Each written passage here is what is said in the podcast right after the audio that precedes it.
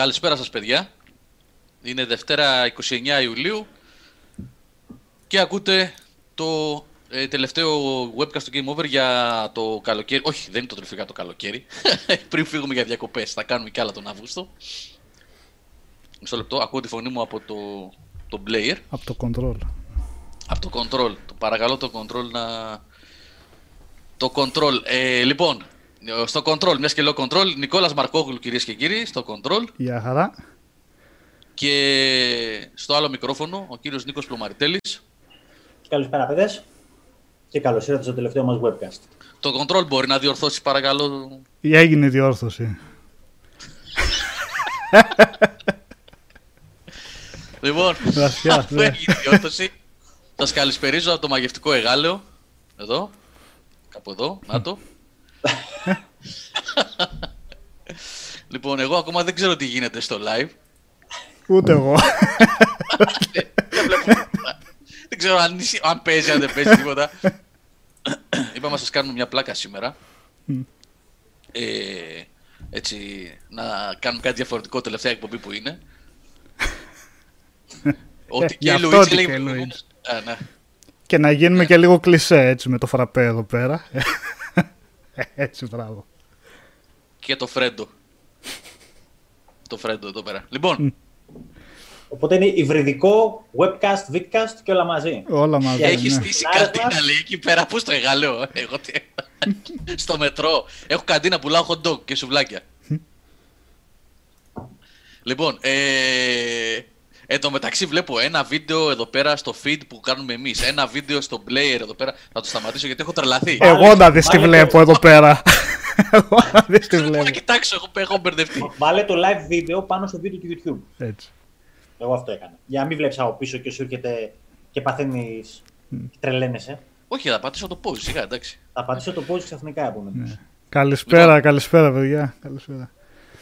Καλησπέρα. Βέβαια το γεγονός ότι έχουμε κάμερα. Μισό λεπτό να βγάλω αυτό το background πίσω γιατί ο μισός χάνω μόλις ώρε.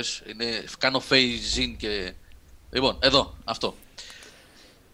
Καλησπέρα ξανά ε, και καλώς ήρθατε. Τα παιδιά στο chat, ο TK Luigi που είναι, έχει πληρώνει συνδρομή λέει, 500 ευρώ το μήνα.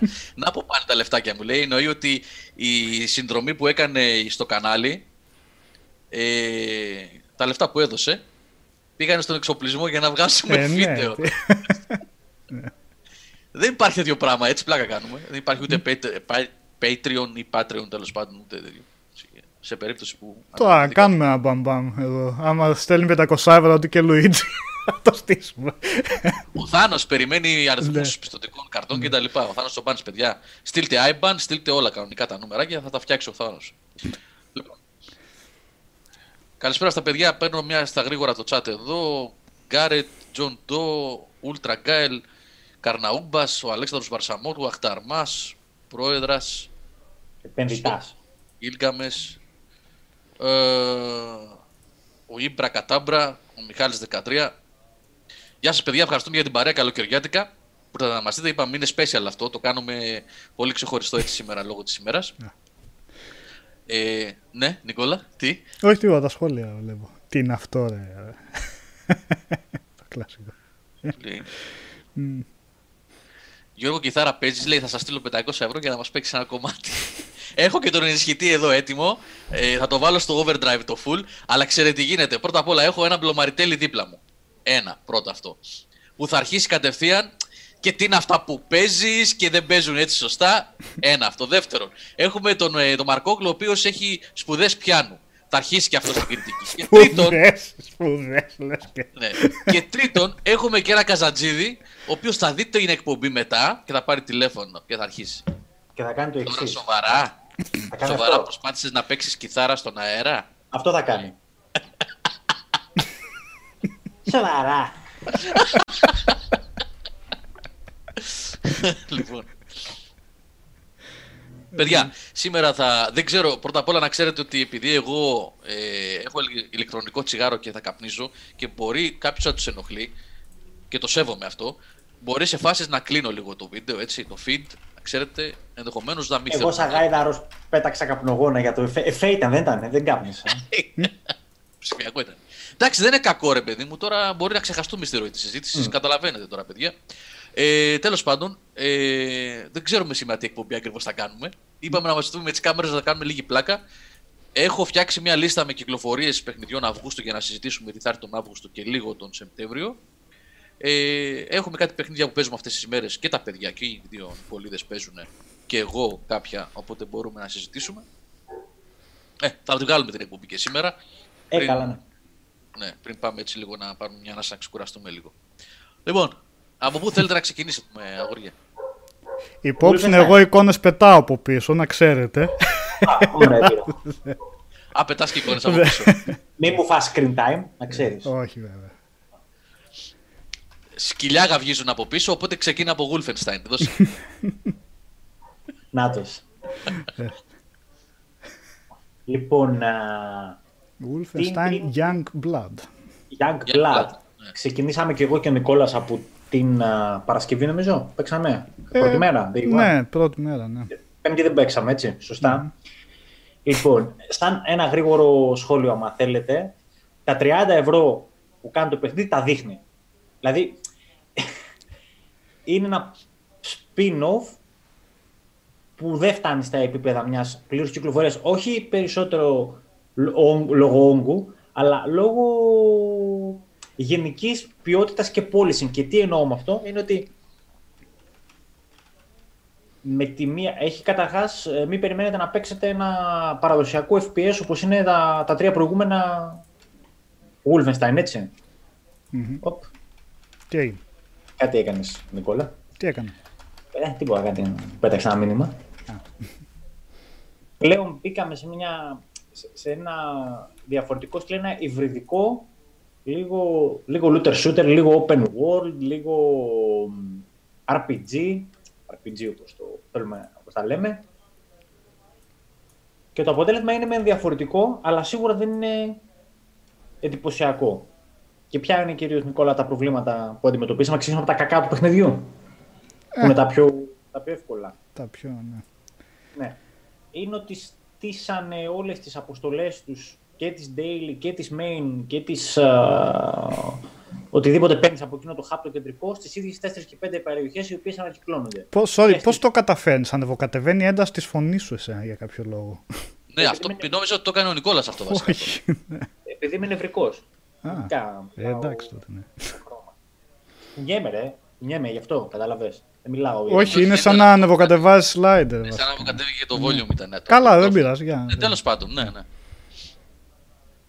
Θα στο συγχωρήσουμε. Τώρα βλέπετε και τις εκφράσεις, ξέρεις, αυτό το awkward πράγμα όταν κάνουμε webcast και δεν ξέρουμε ε, αυτά τα... Α, αυτό. Έτσι γίνεται και. Όχι. Έτσι. ναι. Ε, Για πες.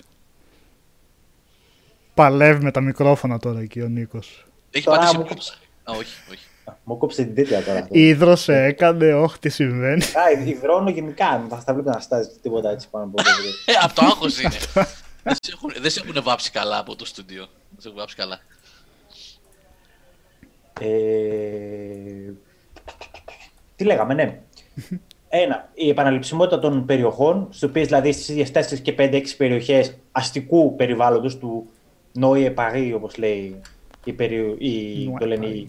οι Γερμανοί. Είμαστε δεκαετία 80, αρχές δεκαετίας 80, 1980 για την ακρίβεια. Ε, δεύτερο μεγάλο πρόβλημα του παιχνιδιού είναι το respawn, δηλαδή όχι μόνο πηγαίνεις από περιοχή σε περιοχή ξεκλειδώνεις τα διάφορα shortcuts, αλλά ξαναντιμετωπίσει εχθρούς που έφαγες μόλις πριν από δύο λεπτά. Και τρίτο, ότι η υπόθεση είναι λίγο. Πώς πάμε, ζώζο. δεν είναι και τόσο, δεν είναι τόσο δεμένη όσο τα κανονικά Wolfenstein.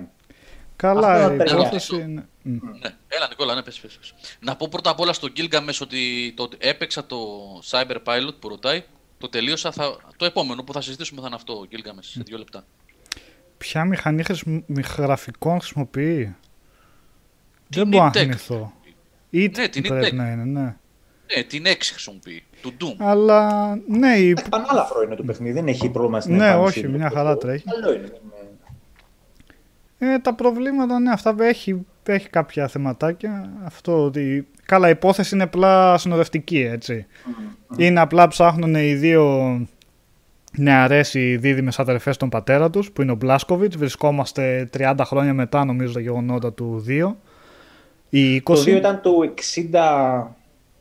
Ναι, και εδώ είμαστε. Νομίζω 20, 20 χρόνια έχουν περάσει. γιατί έπρεπε να μεγαλώσουν και αυτές στο μεταξύ. Βασικά, εφόσον είναι έφηβες, πρέπει να είναι γύρω στο 62-60 κάτι, δεν θυμάμαι τώρα. Mm. Εν πάση περιπτώσει, η υπόθεση είναι απλά συνοδευτική, δεν έχει κανένα χαρακτήρα ιδιαίτερο. Εντάξει, οι δίδυμες αυτές έχουν την πλάκα τους έξω φρενών, είναι στη τρέλα τους δίθεν, αλλά αυτό ας πούμε, όχι κάτι ε, τρομερό. Ευτυχώς δεν είναι σοβαροφανής. Εν πάση περιπτώσει, αυτό που με... δεν μου έκατσε καλά είναι αυτή η μόδα που έχουν τελευταία όλα τα third person και όλα τα first person να βάζουν μπάρες πάνω από εχθρούς και να mm. κλείνουν σε level τα όπλα. Γιατί τα προηγούμενα Wolfenstein δεν είχαν κάτι τέτοιο, αλλά εδώ πέρα μπάρα πάνω από κάθε εχθρό με το νουμεράκι από δίπλα σε ποιο level μπορείς, σε ποιο level είναι ο εχθρός βασικά και ανάλογα με τι level είναι να, αν θα μπορείς να το σκοτώσεις ή, και το φυσικό επόμενο αυτής της, ε, αυτού του τρόπου δυσκολίας είναι ότι οι εχθροί γίνονται bullet sponges.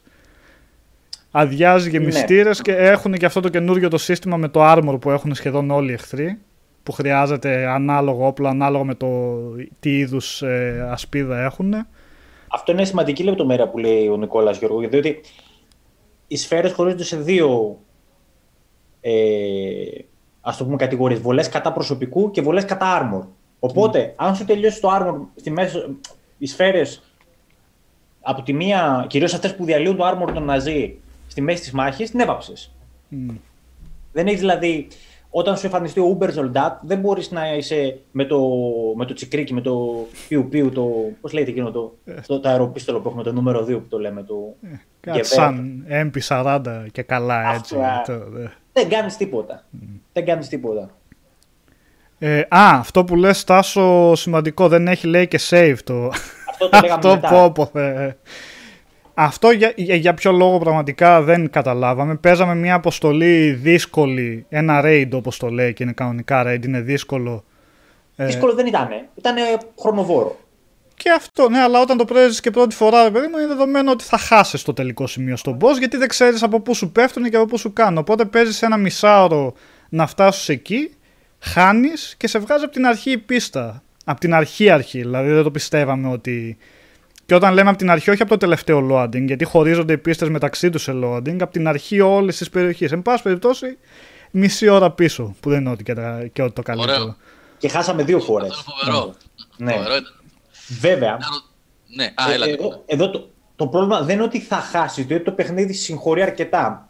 Διότι από τη μία έχεις να πούμε ότι έχεις τρεις shared lives maximum. Δηλαδή, όταν, όταν ο χαρακτήρας σου πέφτει knocked out, έτσι, μπορεί να σε σηκώσει ο συμπαίχτης σου ή η συμπαίχτριά σου, έτσι.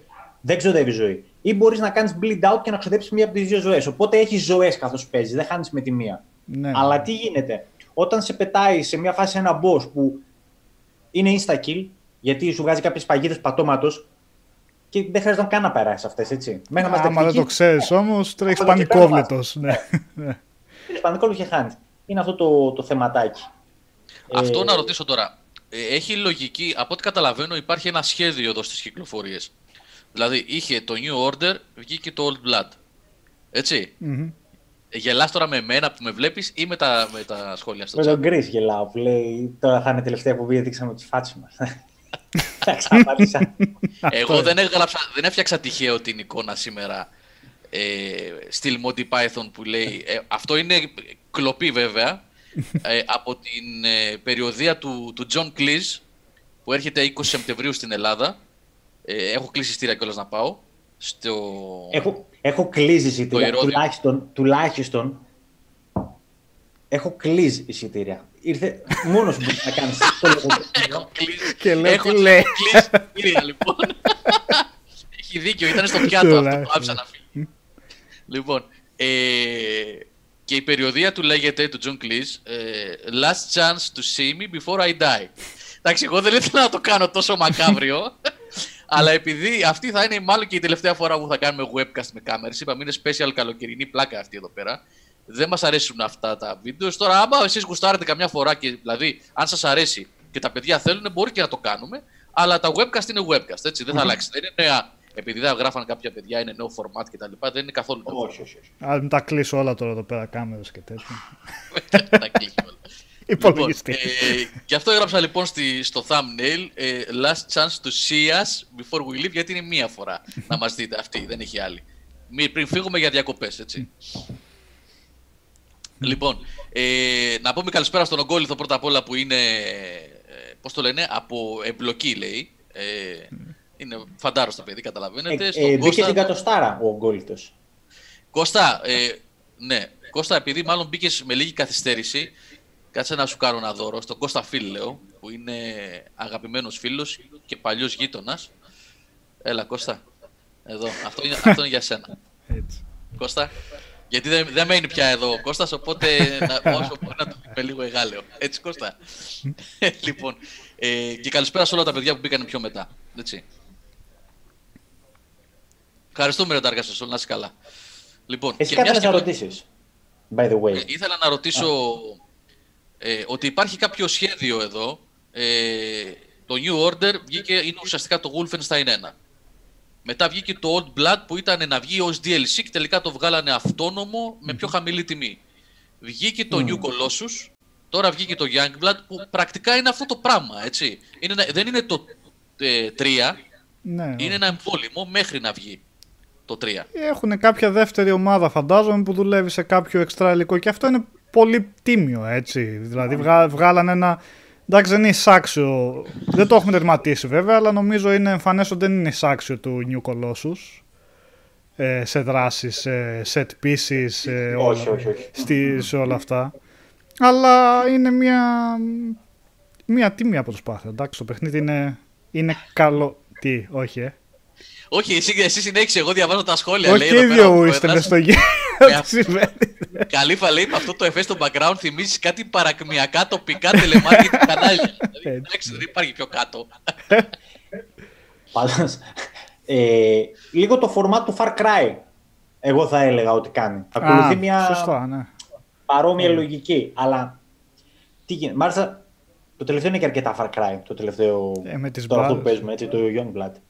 Αλλά επειδή ξεκινήσαμε και, ακού, και ακούγεται αρνητική κριτική, μας πρέπει να πούμε και κάποια θετικά. Μμμ. Το οποίο το co στην, α, πόσο κάνει με το Buddy Pass, μπορείς να το παίξεις δηλαδή με... Αν Σιγά. πάρεις την ε, Deluxe Edition που είναι 10 ευρώ πόσο πιο ακριβή, μπορείς 40 δηλαδή. ο δεύτερος παίχτης να κατεβάσει το trial του παιχνιδιού, αλλά να το παίξει ολόκληρο με αυτόν που το έχει αγορασμένο. Και αυτό δεν Οπότε ξεκλειδώνει, ένα, δεν ξεκλειδώνει μόνο για έναν εξτρά παίχτη. Μπορεί, αυτός που το έχει αγοράσει μπορεί να το παίξει με όσους θέλει. Πολύ ωραίο αυτό. Είναι Δηλαδή- μια έξυπνη έτσι. Ναι. ουσιαστικά με 20 ευρώ παίζεις ένα παιχνίδι το οποίο είναι παιχνίδι κανονικό και ολόκληρο και από όλα. Έτσι δεν είναι 60. Μετράει αυτό. Πρέπει να το έχουμε πάντα με την, προ- την οπτική βλέπουμε το παιχνίδι. Και να ξεκαθαρίσω ότι εμένα δεν με ενόχλησε ότι. Τώρα είδες, φεύγει ο Καλύφα και δεν μπορώ να. Είναι σαν να μην μιλάω. Συνηθίζω τώρα. Πρέπει να δω τις αντιδράσεις του. Ναι. να χασμουριθεί λίγο. Να... Εδώ είμαι, εδώ είμαι. Βλέπεις τον έφο. Σαν τον Τζίνι. Για να επειδή Ε, ρωτάτε, η Lilian βρίσκεται στο background, στα κρυφά βλέπει. Και βλέπει τηλεόραση, αυτό ρωτάνε. Βλέπετε BBC τώρα, τι βλέπετε εκεί, δεν ξέρω τι είναι αυτό. Δεν ξέρω. ε, τι έλεγα, ότι οι αλλαγές που υπάρχουν δεν είναι πρόβλημα. Διότι δοκιμάζουν κάτι καινούριο. Δεν δηλώσανε ποτέ θα βγάλουμε ένα πυρηνικό FPS, θα βγάλουμε ένα FPS όπως, όλα, όπως θα βγάλουμε, θα δοκιμάσουμε κάτι καινούριο. Δεν μπορεί να λέει δεν μοιάζει σαν τα παλιά, ε, πώς το λένε, Wolfenstein ή ότι είναι Νίκο, να ύβρις. σε διακόψω λίγο, συγγνώμη, Παρακαλώ. γιατί είναι πολύ σημαντικό. Το γράφω και στο chat, μου έγραψε και ο Άγγελος εδώ, ότι έχουμε ένα echo. Οπότε να δούμε λίγο αν έχει κάποιο ηχεία.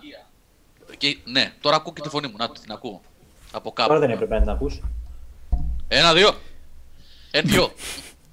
Μη στο καίει τώρα. τώρα όχι, τώρα δεν ακούγεται, όχι. Ωραία. Ναι. Ξέρεις πώς Ο θα άλλος λέει, αντιμετωπίζω. επιτέλους βλέπουμε ποιος έκανε ευρωβουλευτή, το Γεωργούλη. Λοιπόν, Ποιος; Ξέρεις με τι Έλα, ακουστικά αντιμετωπίζω το echo, Γιώργο, έτσι; Με ακουστικά Εκ. τα, τα οποία, τα οποία υπάρχει μια πολύ καλή ιστορία πίσω από αυτά τα ακουστικά. Έλεος, ε. Έχω πάει. Και έφυγε. Αυτό. Πετάω το μικρόφωνο. Είναι αυτό τώρα.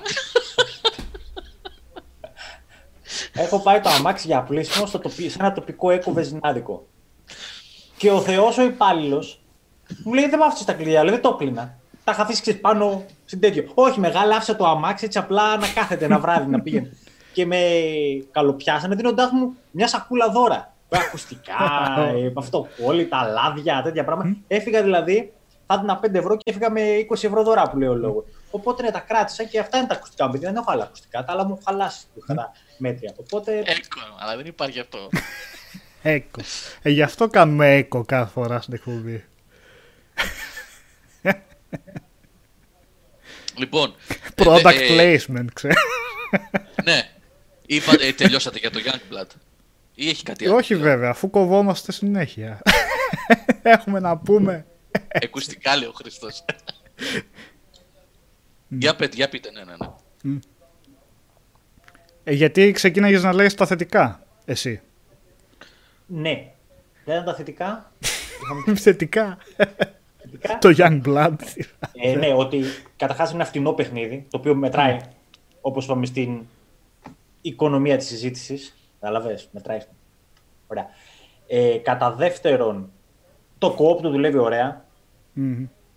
Δηλαδή, εμείς με τον Νικόλα έχει την και αδρεναλίνη και δράση και έχει πράγματα να προσφέρει ο κάθε χαρακτήρας διαφορετικά, να τον αναπτύξει και διαφορετικά, να κάνουν διαφορετικά πράγματα. Αυτό που δεν δουλεύει καλά είναι το stealth, κατά τη γνώμη μου, διότι Μμ. ένα είναι κουραστικό, ένα έχει διαρκώς τους ίδιους αντιπάλους. Οπότε τι, εφαρμόζεις μια φορά το stealth ε, στρατηγική, θα κάνεις ξανά το ίδιο; Ποιο είναι το νόημα; Το θέμα Ναι, είναι να σου βγάζει γιατί- διαρκώς διαφορετικές. Ε, Γιατί για να πούμε stealth υπάρχει το βάλα- πολύ backtracking βασικά αυτό. Περνάς είναι Το συχνά από τις ίδιες Γενικά περιοχές. Βάζουν stealth στα Wolfenstein. Γιατί έτσι, γιατί είχε το πρώτο του 82, οπότε ήταν. Ναι, απλά αυτό που λέει ο Νίκος, επειδή στα προηγούμενα Wolfenstein είναι γραμμικά, το παλεύεις λίγο για να βγάλεις stealth μια περιοχή. Σε αυτό, επειδή περνάς ξανά και ξανά από την ίδια, θα βαρεθείς. Με το Πόσες νόημα. φορές να κάνεις stealth το ίδιο μέρος, έτσι; Ναι, ναι, ναι. Άσε που φαίνεται ότι το παιχνίδι δεν είναι στημένο για stealth. Δηλαδή έχει τους εχθρούς μπουλούκια σε σημεία. Έχει από Ακριβώς. πάνω ελικοπτεράκια που πετάνε που σε βλέπουν από τη μία. Φαίνεται ότι άντε 2-3 το πολύ stealth kill να κάνεις πριν γίνει ο χαμός. Δεν είναι φτιαγμένο για να το βγάλεις kill. Με ε, stealth. Ε, το οποίο δεν είναι βέβαια αρνητικό κατά ανάγκη. Το παιχνίδι action είναι κατά βάση αυτό. Έτσι. ναι, το shooting είναι στα γνωστά καλά επίπεδα έτσι, της, Couch Αρκεί. co-op δεν υποστηρίζει, όχι, δεν έχει split screen. Α. Ε, τι να παίξεις τώρα couch coop; Όπως το χέ, τα χέλο. Μια χαρά εκεί να co-op. πολύ Ναι, ρε βαρύ. παιδί μου, τώρα split screen σε ένα τέτοιο παιχνίδι. μ, Να ήταν. Το couch coop εγώ γενικά το έχω στο μυαλό μου πλέον τα τελευταία χρόνια. Σαν να είναι σε μία οθόνη και να παίζουμε και οι δύο, κατάλαβες; Γι' αυτό, Ναι. ναι. Γι' αυτό Όχι το split couch screen. co-op. Α, Α, Α, ε, στυλ- σαν το Diablo, ας πούμε. α, ναι, ναι. Η οθόνη Ε, να βλέπεις αυτό. όλα. ναι. Ναι, λίγο το split screen μου παίρνει την, α, την προσοχή μου όπως πάει. Ναι. Λοιπόν, ε, καλησπέρα στα υπόλοιπα παιδιά που μπήκαν πιο μετά. Ο Τζον έχει πει πριν λίγο, ο Γιώργος Τιτάκης. Ε, το Cyber Pilot. Αν θέλετε να πάω στο Cyber Pilot, δεν έχω και Πήγαινε, πολλά πήγαινε. να πω. Γιατί αν κάτσω να συζητήσω για το Cyber Pilot, μπορεί να είναι μεγαλύτερη η συζήτηση που θα κάνω από το παιχνίδι το ίδιο. Η κατάρα των VR είναι αυτή, Γιώργο; Δεν ξέρω τι γίνεται, ρε Νικόλα. Για, για ποιο λόγο. Ε, Για Αυτή πες λίγο θα για το είναι- παιχνίδι, πώς παίζεται, πώς κάνει, πώς είναι. Λοιπόν, αυτοί έχουν αλλάξει την, ε, τη λογική. Δεν είναι, ρε παιδί μου, ε, ξεκάθαρα first person shooter. Δεν είναι δηλαδή ε, κλασικό Wolfenstein σε VR περιβάλλον. Έχουν άλλη λογική. Έχεις ένα χαρακτήρα ο οποίος είναι σε κάποια βάση. Χρονολογικά νομίζω είναι κάπου εκεί και αυτό κοντά στο Youngblood. Δεν ξέρω ε, πώς ακριβώς κολλάει στο, ε, στο lore και στο storyline των παιχνιδιών. Ποιον Αλλά χαρακτήρα κάπου εκεί- έχεις; Δεν, είναι, δεν υπάρχει όνομα και δεν θα πω και ποιος είναι γιατί είναι spoiler. Εμφανίζεται στο τέλος ποιος είναι. Ο Τον χαρακτήρας ονομάζει σου. Cyber Pilot. Ε, ε. Ο χαρακτήρας σου είναι το spoiler. Κάναν τέτοια μαγιά. Μπράβο. ναι. τον ονομάζουν ε, Cyber Pilot. Δηλαδή το απευθύνεται μια γαλίδα που βρίσκεται κάπου κρυμμένη, πάντα μέσα από ασύρματο. Έτσι. Και, Και με ποτήρι κρασί. Ακούγεται. Και κάθεται και έτσι, ξέρεις. φάση. και αναφέρεται, και αναφέρεται συνεχώς. ε, ναι. Τέλος πάντων, ε, το πρόβλημα. ποιο- Α, να πούμε για τη δομή. Η δομή του δεν είναι λέει, κλασική first person shooter. Είναι και καλά ότι βρίσκεσαι εσύ μέσα σε ένα VR cockpit, αυτό το πρόσωπο, και ελέγχει εξ αποστάσεως κλεμμένα ε, εργαλεία των, ε, των Ναζί, των, ε, των Γερμανών. Δηλαδή, ένα Panzerhand, ένα σκυλί δηλαδή, ένα ε, drone, αυτά τα μικρά που πετάνε, και ένα, ε, πώς λέγονται, τέλος πάντων αυτά τα mech, που είναι τα mech τα μεγάλα. Γιατί γελάς ρε. Ε, δε, μου έρχονται διάφορες λακίε, αλλά δεν θέλω να σε διακόψω. Πες μου. Δεν πειράζει, δεν λέει και να. Αφού το λέει και ο Χρήστος, για, γι' αυτό αξίζει η κάμερα. Λέει για τα γελάκια, αυτά τα πονηρά. Ξέρεις και καλά, έτοιμος είναι να το πετάξεις τώρα. Λοιπόν, ε, το κακό ποιο είναι; Ε, Σαν VR παιχνίδι, OK, λειτουργεί καλά. Φοβερά γραφικά, έχει την id Tech. Ε, δηλαδή σε σημεία τα γραφικά είναι μ, επίπεδου Wolfenstein. Δηλαδή in-game όταν είσαι και φοράς, όχι στη social screen τη βλέπεις, αλλά όταν είσαι in-game μέσα στον κόσμο του παιχνιδιού, ε, τα πράγματα είναι εξαιρετικά. Δηλαδή το παιχνίδι τρέχει απροβλημάτιστα, ε, φοβεροί φωτισμοί, φοβερά εφέ, ε, τα polygon models όλα αυτά είναι φοβερά, οι στρατιώτες. Το πρόβλημα λοιπόν είναι ότι είναι ένα tech demo και όχι ένα παιχνίδι. Κάνει 20 ευρώ και διαρκεί με το ζόρι μόνο 2 ώρες. Έχει Πόσο. τέσσερις- Δύο ώρες. Πόσο κάνει, είπες; 20 ευρώ. Έχει 20 ευρώ. Έχει 4 αποστολές με διάρκεια 2 ώρες και με replay value μηδενικό. Δηλαδή, άπαξ και τις τελειώσεις, ε, δεν έχεις τίποτα άλλο να κάνεις. Δεν υπάρχει challenge από την AI. Η AI κάθεται και περιμένει. Υπάρχει, ε, δηλαδή, όλο αυτό το ωραίο πράγμα που στείλουν.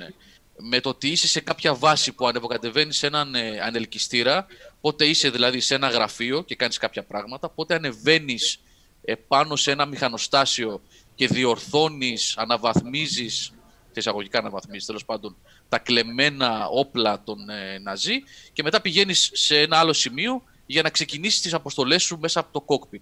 Πρακτικά δηλαδή εσύ δεν είσαι ποτέ στη δράση, ασύρματα, έτσι, ελέγχεις όλες αυτές τις μηχανές. Ωραίοι μηχανισμοί, ωραίο το shooting, Wolfenstein, είναι φτιαγμένο από τις ίδιες ομάδες. Μμ. Είναι Machine Games και Arcane. Δεν είναι ε, κάποια εργολαβία δοσμένη σε κάποιο στούντιο έξω. Είναι δικό τους project. Δεν μου λέει, παίζει ένα τέτοιο να σχετίζονται το Youngblood με αυτό. Μπορεί να έχει κάποια σχέση σαν σενάριο. Το θέμα ξέρεις Δε- ποιο είναι; Εγώ πιστεύω... Και άλλο σεισμός έγινε, βλέπω γράφουμε εδώ. 3,8 εντάξει είναι cool. OK, 3,8 είναι οκ. 8 χιλιόμετρα βέβαια. Μμ. Εντάξει, οκ. Κουνηθήκατε πολύ, τι, γιατί βλέπω Θεσσαλονίκη χτες, λένε. Χτες κουνηθήκαμε. Όχι, για Αυτός Θεσσαλονίκη. είναι άλλο. Άλλο, Αυτό είναι ναι. αλλού στις Σέρες λέει ότι Α, και Σέρres. ότι Δεν έχει σχέση με αυτούς που γίνανε εδώ στην Αθήνα. Ναι, ναι, ναι. Ω. Όχι στο, στο chat απέφθηνα την ερώτηση γι' αυτό. Ναι. Επειδή Λοιπόν, λέει ε, σαν Θεσσαλονίκη Shadow και δεν είπε είναι- ότι ναι, και να σου πω Λουίτζι. κάτι, σαν- Ναι, δεν είναι όμως έτσι... Ε, είναι άλλο πράγμα να πληρώσεις για μια ταινία 22,99 και άλλο για ένα παιχνίδι. Είναι... Τέλος πάντων, αυτό θα το κρίνει ο καθένας σας για κατά την άποψή μου. 20 ευρώ για ένα tech demo το οποίο, επαναλαμβάνω, ε, δεν έχει και τίποτα. Δηλαδή και σαν παιχνίδι δεν λέει και πολλά πράγματα. Υπάρχει μια μαγιά, υπάρχει μια βάση η οποία μένει παντελώς ανεκμετάλλευτη. Έτσι. Θα μπορούσαν να είχαν φτιάξει ένα πλήρες παιχνίδι. Αυτό, κατά την άποψή μου, δεν έπρεπε να πωλείται χωριστά. Έπρεπε να δίνεται ή δώρο σε όσους πάρουν το Youngblood και έχουν PS4 και τους ενδιαφέρει. Να, δηλαδή, αν πάρεις το Youngblood, πάρ, πάρει και αυτό δώρο. Ή αν ε, για όσους το θέλουν μόνο αυτό, να το δίνανε 5 ευρώ. Max. Χωρίς Mm. υπερβολέ, παιδιά. Δεν θέλω να ακούγομαι έτσι ότι ε, το σκοτώνω τελείως. Αλλά όχι, δεν δικαιολογείται σε καμία περίπτωση ούτε το 20 ε, ούτε, ο- ούτε η αυτόνομη κυκλοφορία του πράγματος. Αυτό είναι tech demo. Τέσσερα missions, διάρκεια 2 ευρώ maximum σας λέω τώρα. Τη δεύτερη φορά, αν κάνεις ένα δεύτερο playthrough και ξέρεις τι πρέπει να κάνεις ε, και δεν χάσεις, γιατί είναι και εύκολο σαν gameplay, δεν έχει... Ε, δεν είναι on, on rail shooter, κινείσαι ελεύθερα στο χώρο βέβαια, αλλά τι είναι, έχει ένα mission που είναι ουσιαστικά ένα γραμμικό επίπεδο με το σκύλο ρομπότ. Ε, το οποίο είναι ψηλό action ε, επίπεδο. Έχει ένα δεύτερο mission το οποίο είναι stealth, που όπως είπατε προηγουμένως για κάποιο λόγο. Τι έγινε, συμβαίνει; σκοτώνουν κάποιον; Βοήθεια, φώναξε. Όχι. Πού είσαι, φώναξε. Α, Ε, νόμιζα πού πιο είσαι, βοήθεια. είσαι. Να τρέξεις. Πάνω σε κάνα χωριό 60 χιλιόμετρα μακριά πρέπει να είναι αν φωνάζεις έτσι. Ναι, για συνέχισε, ρε Γιώργο. Ναι, Ε, α, όπα, α, ναι. Ναι. Επειδή Ξεχάσα βλέπω και- αυτό που λέει ο Τζος, εντάξει, θα μπορούσε απλά να είναι mode το Young, του Young. Είναι όπως το λέει και όπως το είπες και εσύ ότι θα έπρεπε να είναι, ότι το, το- λες και το κόψαν το ένα από το άλλο απλά για να βγάλουν... ε, Έχει δίκιο ο Γιώργος σε αυτό που λέει. Θα μπορούσε να είναι mode στο Youngblood. Ε, δεν είναι δηλαδή, δεν δικαιολογείται από όπου και αν το πιάσεις αυτό το πράγμα να κυκλοφορήσει το παιχνίδι αυτό μόνο του. Και την τεχνολογία την έχουν. Πόσο άραγε διαφορετικό να είναι για. Θα έχει σίγουρα τα δικά του θέματα για να το αναπτύξει σε VR, αλλά δεν νομίζω να ξεκινάει Και- και από το μηδέν ακριβώς αυτό το, Το, πράγμα. πιο, ναι, το πλέον δυσάρεστο είναι ότι ε, είναι, φαίνεται ότι θα μπορούσαν να κάνουν ένα πολύ ωραίο παιχνίδι. Δηλαδή φαίνεται ότι το έχουν. Το είχαν πετύχει και με το Doom VFR. Το οποίο δεν ήταν ρε παιδί μου εφάμιλο του Doom 2016. Ήταν ένα καλό ε, VR παιχνίδι όμως. Καλοδουλεμένο. Αυτό ήταν βέβαια κάνα πεντάωρο, εξάωρο. Είχε δηλαδή zoom, είχε ένα campaign της προκοπής. Ε, ε, φαίνεται ότι θα μπορούσε να είναι ένα πολύ καλό παι- VR παιχνίδι. Δεν, μιλάμε αυτό, είναι ξεπέτα, έτσι θα το πω απλά, ξεπέτα, ναι, δεν υπάρχει κάτι άλλο. Τουλάχιστον ξεπέτα, δεν- ε, προσπαθεί να κάνει κάτι καινούριο, είδες κάτι φρέσκο σαν VR Τίποτα. έτσι. Όχι. Τίποτα. Είπαμε, έχει ένα mission γραμμικό, όχι on rails, first, είναι first FPS πρακτικά, αλλά με ελεύθερη κίνηση στο χώρο. Δεν είναι ρε παιδί μου, σε πηγαίνει αυτόματα και πυροβόλης απλώς. Ένα δεύτερο mission που είναι stealth, που πήγα να πω προηγουμένως, πρέπει τελικά να έχουμε stealth για κάποιο λόγο σε κάθε Wolfenstein. Mm. Ένα τρίτο mission με το mech και ένα τέταρτο που το παιχνίδι τελειώνει και πρακτικά ε, είναι σπονδυλωτό, διαρκεί περίπου ξέρω εγώ κάνα 20 λεπτό και μέσα σε αυτά τα 20 λεπτά ε, ελέγχεις και τα τρία διαφορετικά ε, οχήματα, να το πω έτσι, όπλα που είχες βρει στην πορεία. Δηλαδή το σκύλο, το drone και το mech. Μμ, μμ. Και τελειώνει, παιδιά, τελειώνει και άκομψα. Τελειώνει δηλαδή ξαφνικά, πέφτουν credits, πέφτουν credits και δεν έχει ούτε end screen, τίποτα. Σου μιλάει κάτι στον ασύρματο, σου λέει η άλλη, ε, ότι σε ευχαριστούμε, είσαι μέλος της αντίστασης. Η Ζουζού. Πέφτουν τα... Η Ναι. Ζουζού. Ζουζού. Η Ζουζού Ε, λέγεται. Ζουζου. Και στο Youngblood Ζουζού λέγεται. Ναι, όχι, ίδια, όχι, ναι. δεν λέγεται. Ο, δεν λέγεται όχι. Ζουζού. Δεν λέει, δεν λέει το όνομά της. Δεν θυμάμαι, δεν θυμάμαι, θα σας γελάσω. Ε, και πέφτουν τα credits και τελειώνουν τα credits και μένεις έτσι. Μήπως in-game. η Ζούζου είναι ο χαρακτήρας που ελέγχεις. Αυτό είναι το spoiler. Όχι, δεν είναι. Όχι. δεν είναι. Δηλαδή, Ε, οπότε στο ένα, στο ένα έχουμε πολύ καλή οικονομική για τον καταναλωτή πολιτική, 30 ευρώ, 40 ευρώ και παίζουν δύο, και στο άλλο 20 ευρώ και ένα. Έχουμε το ακριβώς αντίθετο από ό,τι μου λες. Βέβαια τώρα, για VR, όσο μικρή και να είναι η διάρκεια του πιο φτηνό παιχνίδι, Να πω Ξέρω- λίγο, επειδή είναι μεγάλη συζήτηση αυτή. Έχω πει, ε, γράφει και ο Πασχάλης Δελής εδώ, το περιεχόμενο μετράει παιδιά και όχι ποσότητα κατά την άποψή μου. Εγώ τη σέβομαι αυτή την άποψη, έχει δίκιο. Έχω γράψει κιόλας και σε κείμενα παλιότερα για μικρά παιχνίδια, ότι δεν είναι πατάτες να τις ζυγίσεις τόσα κιλά παιχνίδι, τόσα λεφτά. Το, ε, έχει δίκιο σε αυτό που λέει. Το θέμα είναι ότι είναι πολύ μικρό και χωρίς πραγματική αξία όμως. Δηλαδή δεν είναι μικρό του τύπου Journey που είναι μια εμπειρία που δεν την ξεχνάς. Μμ. Διαρκεί μια μισή ώρα. Πόσο διαρκεί το Journey, Νικόλα; Το μία ώρα, μια μισή, πόσο είναι; Ε, μια Δύο. μισή βαριά δύο ώρες. Εντάξει, πολύ βαριά δύο ώρες. Αλλά το Journey όμως είναι μια εμπειρία που θα παίξεις και θα δώσεις 14-15 ευρώ. Δεν το ξεχνάς. Είναι κάτι ιδιαίτερο. Αυτό δεν είναι όμως. Αυτό δεν είναι τίποτα. Αυτό είναι ένα tech demo που πέρασε, τους ήρθε μια ιδέα και εκμεταλλεύονται ε, την κυκλοφορία του Youngblood για να πουλήσουν και το Cyber Pilot. Κρίμα, κρίμα. Εγώ είμαι πολύ δυσαρεστημένος από αυτό. Ε, Πασχάλη το Hellblade είχε όμως μια εξάωρη διάρκεια, οκ.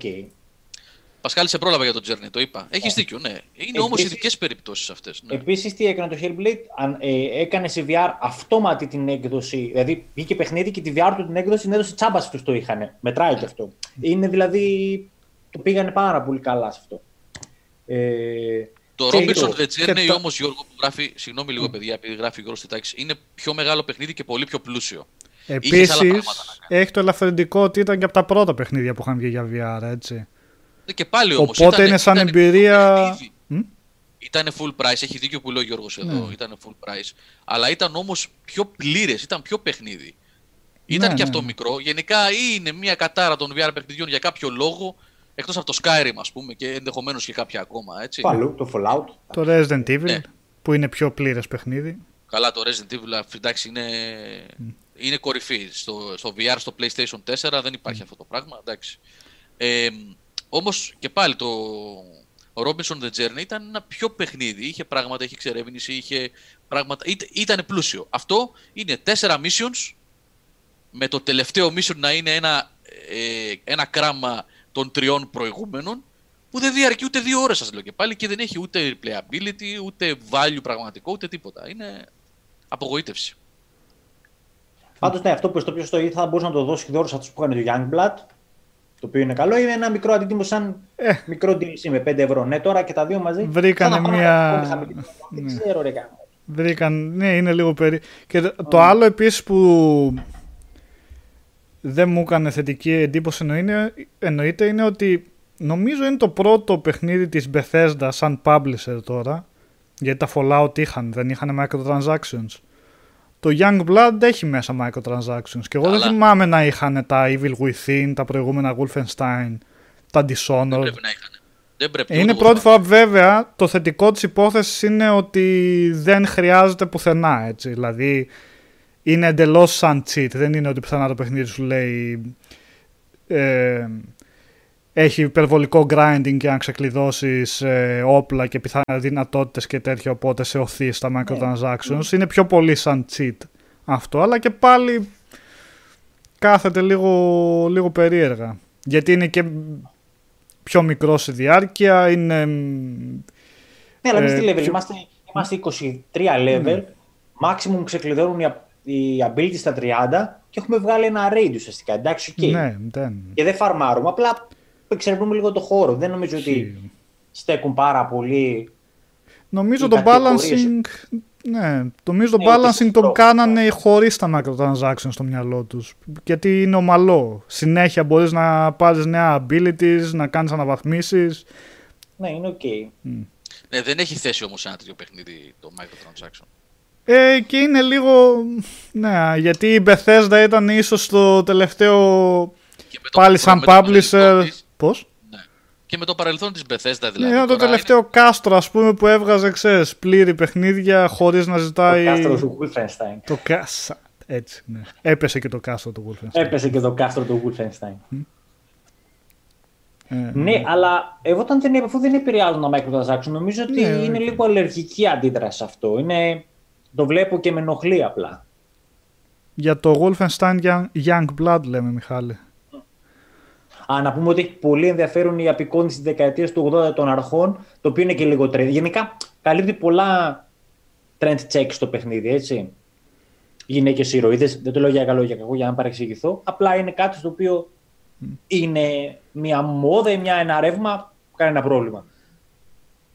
Είδες τώρα να δικαιολογήσει ότι δεν είναι πρόβλημα αυτό για να μην σε Αφού παρεξηγήσει. είναι ευαίσθητα αυτά. κάθε Φοβερό. εγώ δεν- Ή και το retro fashion, ρε παιδί μου, λίγο Stranger Things, που είναι της μοδός όλα αυτά. Εμένα μου αρέσουν τα VHS που βρίσκει πάντως. Μμ. VHS κασέτες που έχει μ, και καλά ταινίες που έχουν γυριστεί τότε και έχουν ό,τι να είναι τίτλους, ό,τι να είναι υποθέσεις. Πέτα την ταινιάρα, την έχεις σε φωτογραφία; Ποιο λες τώρα εσύ από Τον καθαριστή. Το καθ... Το μα... Αυτό σημαίνει, ο καθαριστή σημαίνει. Ο... ναι. Α, ναι, κάτσε, πού το έχω Ναι. αυτό; Δεν Ε, είναι πρώτη τώρα- εικόνα όταν- να. Όταν μπαίνουμε στο παιχνίδι και βλέπουμε, μπαίνουμε σε ένα σινεμά, ρε παιδί μου, και έχει διαφημίσεις ταινιών που θα προβάλλονται έχουν προβληθεί εκείνη την εποχή. Δεν Βρικές. ξέρω αν το έχω. Γιατί αυτό Μέχρι να το βρει ο είχα. Νικόλας, θα το πω για τρίτη συνεχόμενη εκπομπή, ε, αλλά επειδή ε, είναι ο μοναδικός τρόπος, παιδιά, να ε, απευθυνθώ σε όλους τους φίλους που έχουν επικοινωνήσει μαζί μου για το γνωστό θέμα που έχω αναφέρει για ε, προστίκη φίλων στην συντακτική ομάδα του Game Over. Έχω ξεκινήσει ήδη να μιλάω, έχω μιλήσει ήδη με αρκετά παιδιά και συνεχώς λαμβάνω συνε- ε, νέα, νέες δηλώσεις έτσι, ενδιαφέροντος από mail είτε από μηνύματα κτλ. Ε, Μην νομίζετε ότι έχω αγνοήσει τον οποιονδήποτε. Έχω κάποιες δικές μου εκτός game over υποχρεώσεις και κάποιες δυσκολίες στο. Συνεχίζονται, δεν είναι το διάστημα αυτό, τις έχω καιρό. Ε, Όπως είπα και στην προηγούμενη εκπομπή, θα μιλήσω με όλους έναν προς έναν, είτε μέσω mail, είτε μέσω Skype, ε, είτε μέσω κινητού. Θα απαντήσω σε όλους σας ε, μέσα στις επόμενες ημέρες, εβδομάδες, μέσα στον Αύγουστο. Θα μιλήσω με όλα τα παιδιά. Είναι πάρα πολλά τα παιδιά που έχουν στείλει. Γιατί να μην τους βγάζουμε με κάμερα εδώ πέρα να κάνουμε τη συνέντευξη live έτσι; Full reality. λοιπόν, ναι. Ε, παιδιά, ευχαριστώ πάρα πολύ για μια ακόμα φορά σας λέω σε όλους που έχετε στείλει για τον ενδιαφέρον σας. Να είστε καλά όλοι. Σας ευχαριστώ. Θα μιλήσουμε με όλους έναν προς έναν έτσι, τις επόμενες ε, ημέρες, εβδομάδες, μέσα στον Αύγουστο.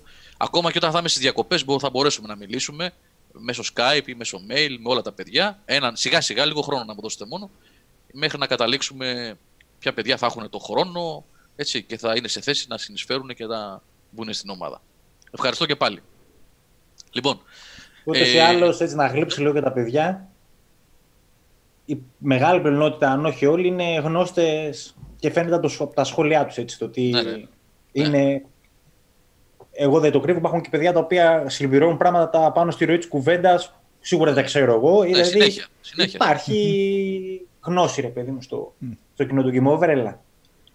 Άντε. Κάντε κανένα like τώρα. Τι κοιτάτε, τι κάνετε. τι κοιτάτε. λοιπόν, να δούμε, τελειώσαμε με τα Wolfenstein. Ε, νομίζω, ναι, ξέρω. Δυστυχώς, ε, αυτή η εταιρεία δεν έχει, της, έχει γκίνια φέτος. Το, όχι φέτος, και το 18 είχε με το Fallout 76. Δεν, δεν τη φταίει κανείς για το Fallout. Ναι, ναι. ναι όχι. Ε, όταν λέω γκίνια, δεν λέω ότι είναι άτυχη, δεν το είπα σωστά. Είναι λάθος η έκφραση γκίνια. Έχει κακό vibe, παιδί μου, δεν τη βγαίνουν. Δεν τη πάνε καλά τα πράγματα. Και είχα πει, θυμάσαι Νικόλα, όταν είχαμε κάνει ένα βίντεο για τις κυκλοφορίες του μήνα και είχα πει ότι μακάρι να βγουν καλά γιατί και τα δύο Wolfenstein και το Cyber Pilot, το VR και κυρίως το Youngblood. Γιατί εγώ θεωρώ ότι, ειδικά το Youngblood, ε, και, ειδικά τα, και γενικότερα τα Wolfenstein είναι από τα λίγα πλέον τέτοια, τέτοιου τύπου παραδοσιακά arcade, να το πω έτσι, πολλά εισαγωγικά arcade. FPS, yeah. της παλιάς σχολής δηλαδή. Χωρίς πολλά πολλά. Όπλα, βολές, αίματα, σφαγές. Έτσι, τα FPS τύπου Doom, τύπου Quake, ε, τύπου Unreal. Αυτά τα, τα κλασικά FPS. Mm.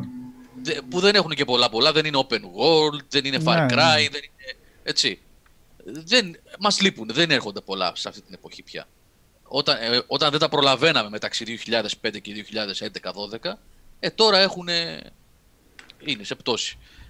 Ε, και όταν λοιπόν βλέπεις ότι τέτοιοι εκπρόσωποι, μεγάλα ονόματα, δεν στέκονται εκεί που θα έπρεπε ενδεχομένως να στέκονται, είναι ανησυχητικό. Και λες, εντάξει, πού θα καταλήξουμε, το Rage 2 ήταν Far Cry. Το Far Cry είναι Far Cry και όλα πάνε εκεί. Και περιμένεις τώρα να δούμε τι θα γίνει με τον Doom, ας πούμε. Τον Καλά, και το Far Cry έγινε Division περίπου. Το ναι. τελευταίο το DLC το που βγάλανε ναι. ήταν με level, μπάρες και τέτοια.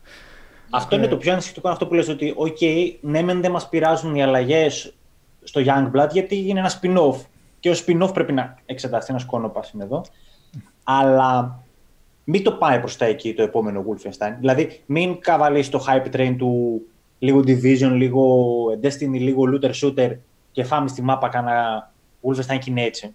Αυτό θα είναι πραγματικά απογοητευτικό. Mm-hmm. Και νομίζω ότι πήρε λίγο.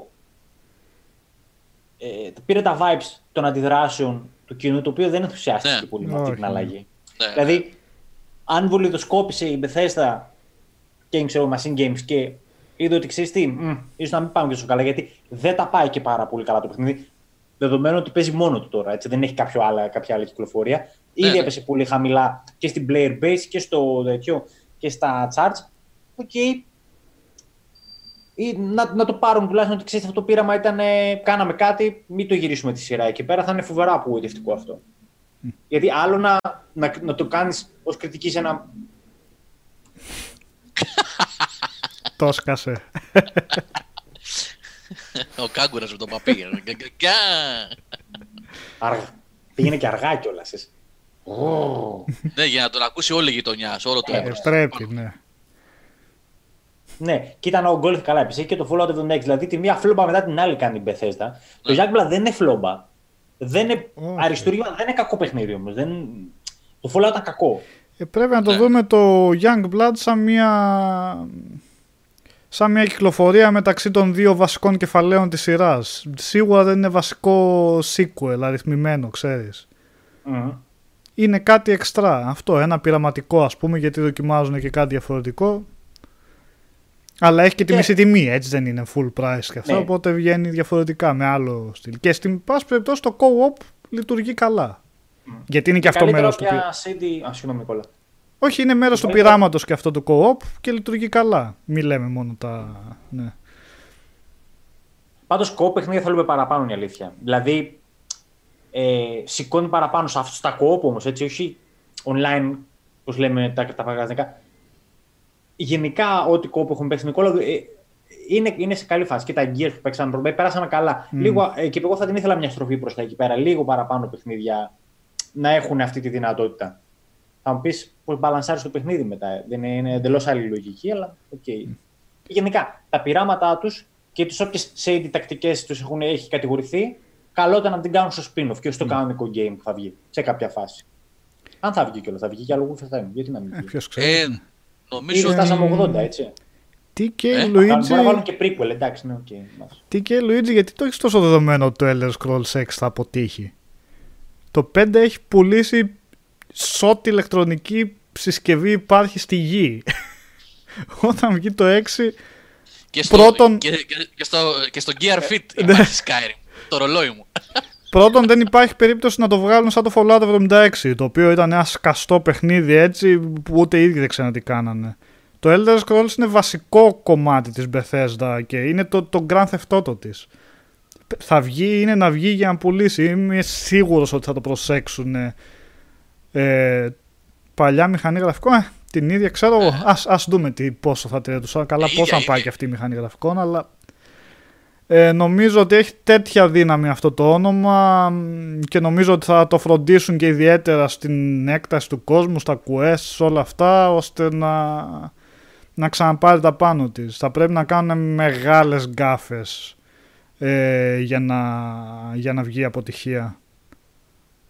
Νομίζω είναι κάτι παρόμοιο με το να λέγαμε η Rockstar τι θα βγάλει μετά και δεν είναι ακριβώς τα ίδια τα μεγέθη, αλλά νομίζω καταλαβαίνετε. Είναι ναυαρχίδα τα Elder Scrolls της Ναι, ναι, ναι. Bethesda, έτσι. Σίγουρα θα το Όχι, φροντίσει. Εγώ νομίζω, εγώ νομίζω ότι όχι σε, σε εύρος κοινού. Έτσι, το Grand Theft Auto ε, αναφέρεται σε ένα τεράστιο κοινό που ξεκινάει από τα 12 χρόνια, μπορεί και πιο κάτω, 12 χρονών παιδιά, μέχρι 40 πλάς ας πούμε. Το Elder Scrolls έχει πιο περιορισμένο κοινό, αλλά σαν όνομα είναι, έχει, το, έχει την ίδια αξία, το ίδιο ειδικό βάρος. Μπορεί να μην έχει τόσο μεγάλο κοινό, αλλά και αυτό φάνηκε με το Skyrim. Έτσι. Αυτό που είπες προηγουμένως, το Skyrim έχει κυκλοφορήσει παντού. Και σε ψυγεία της LG, ας πούμε, και της Samsung, που έχουν οθόνες. Το Fallout 4 δεν νομίζω να απέτυχε. Το Fallout 4 έκανε πωλήσεις, παιδιά. Δεν είναι, δεν είναι δύο τα, στα, τα σταθμά ήταν πολύ υπερεπιτυχία καλό και Fallout. αποτυχία. Ναι, από ό,τι λένε όσοι ξέρουν, Πώς; αλλά Άλλο, άλλο ποιοτικά. Λέμε Αλλά τώρα ναι. εμπορικά πώς πήγε. Ποιοτικά, εντάξει, πλέον το Fallout 4 είχε ξεφύγει ακόμα παραπάνω από το τι είναι το Fallout.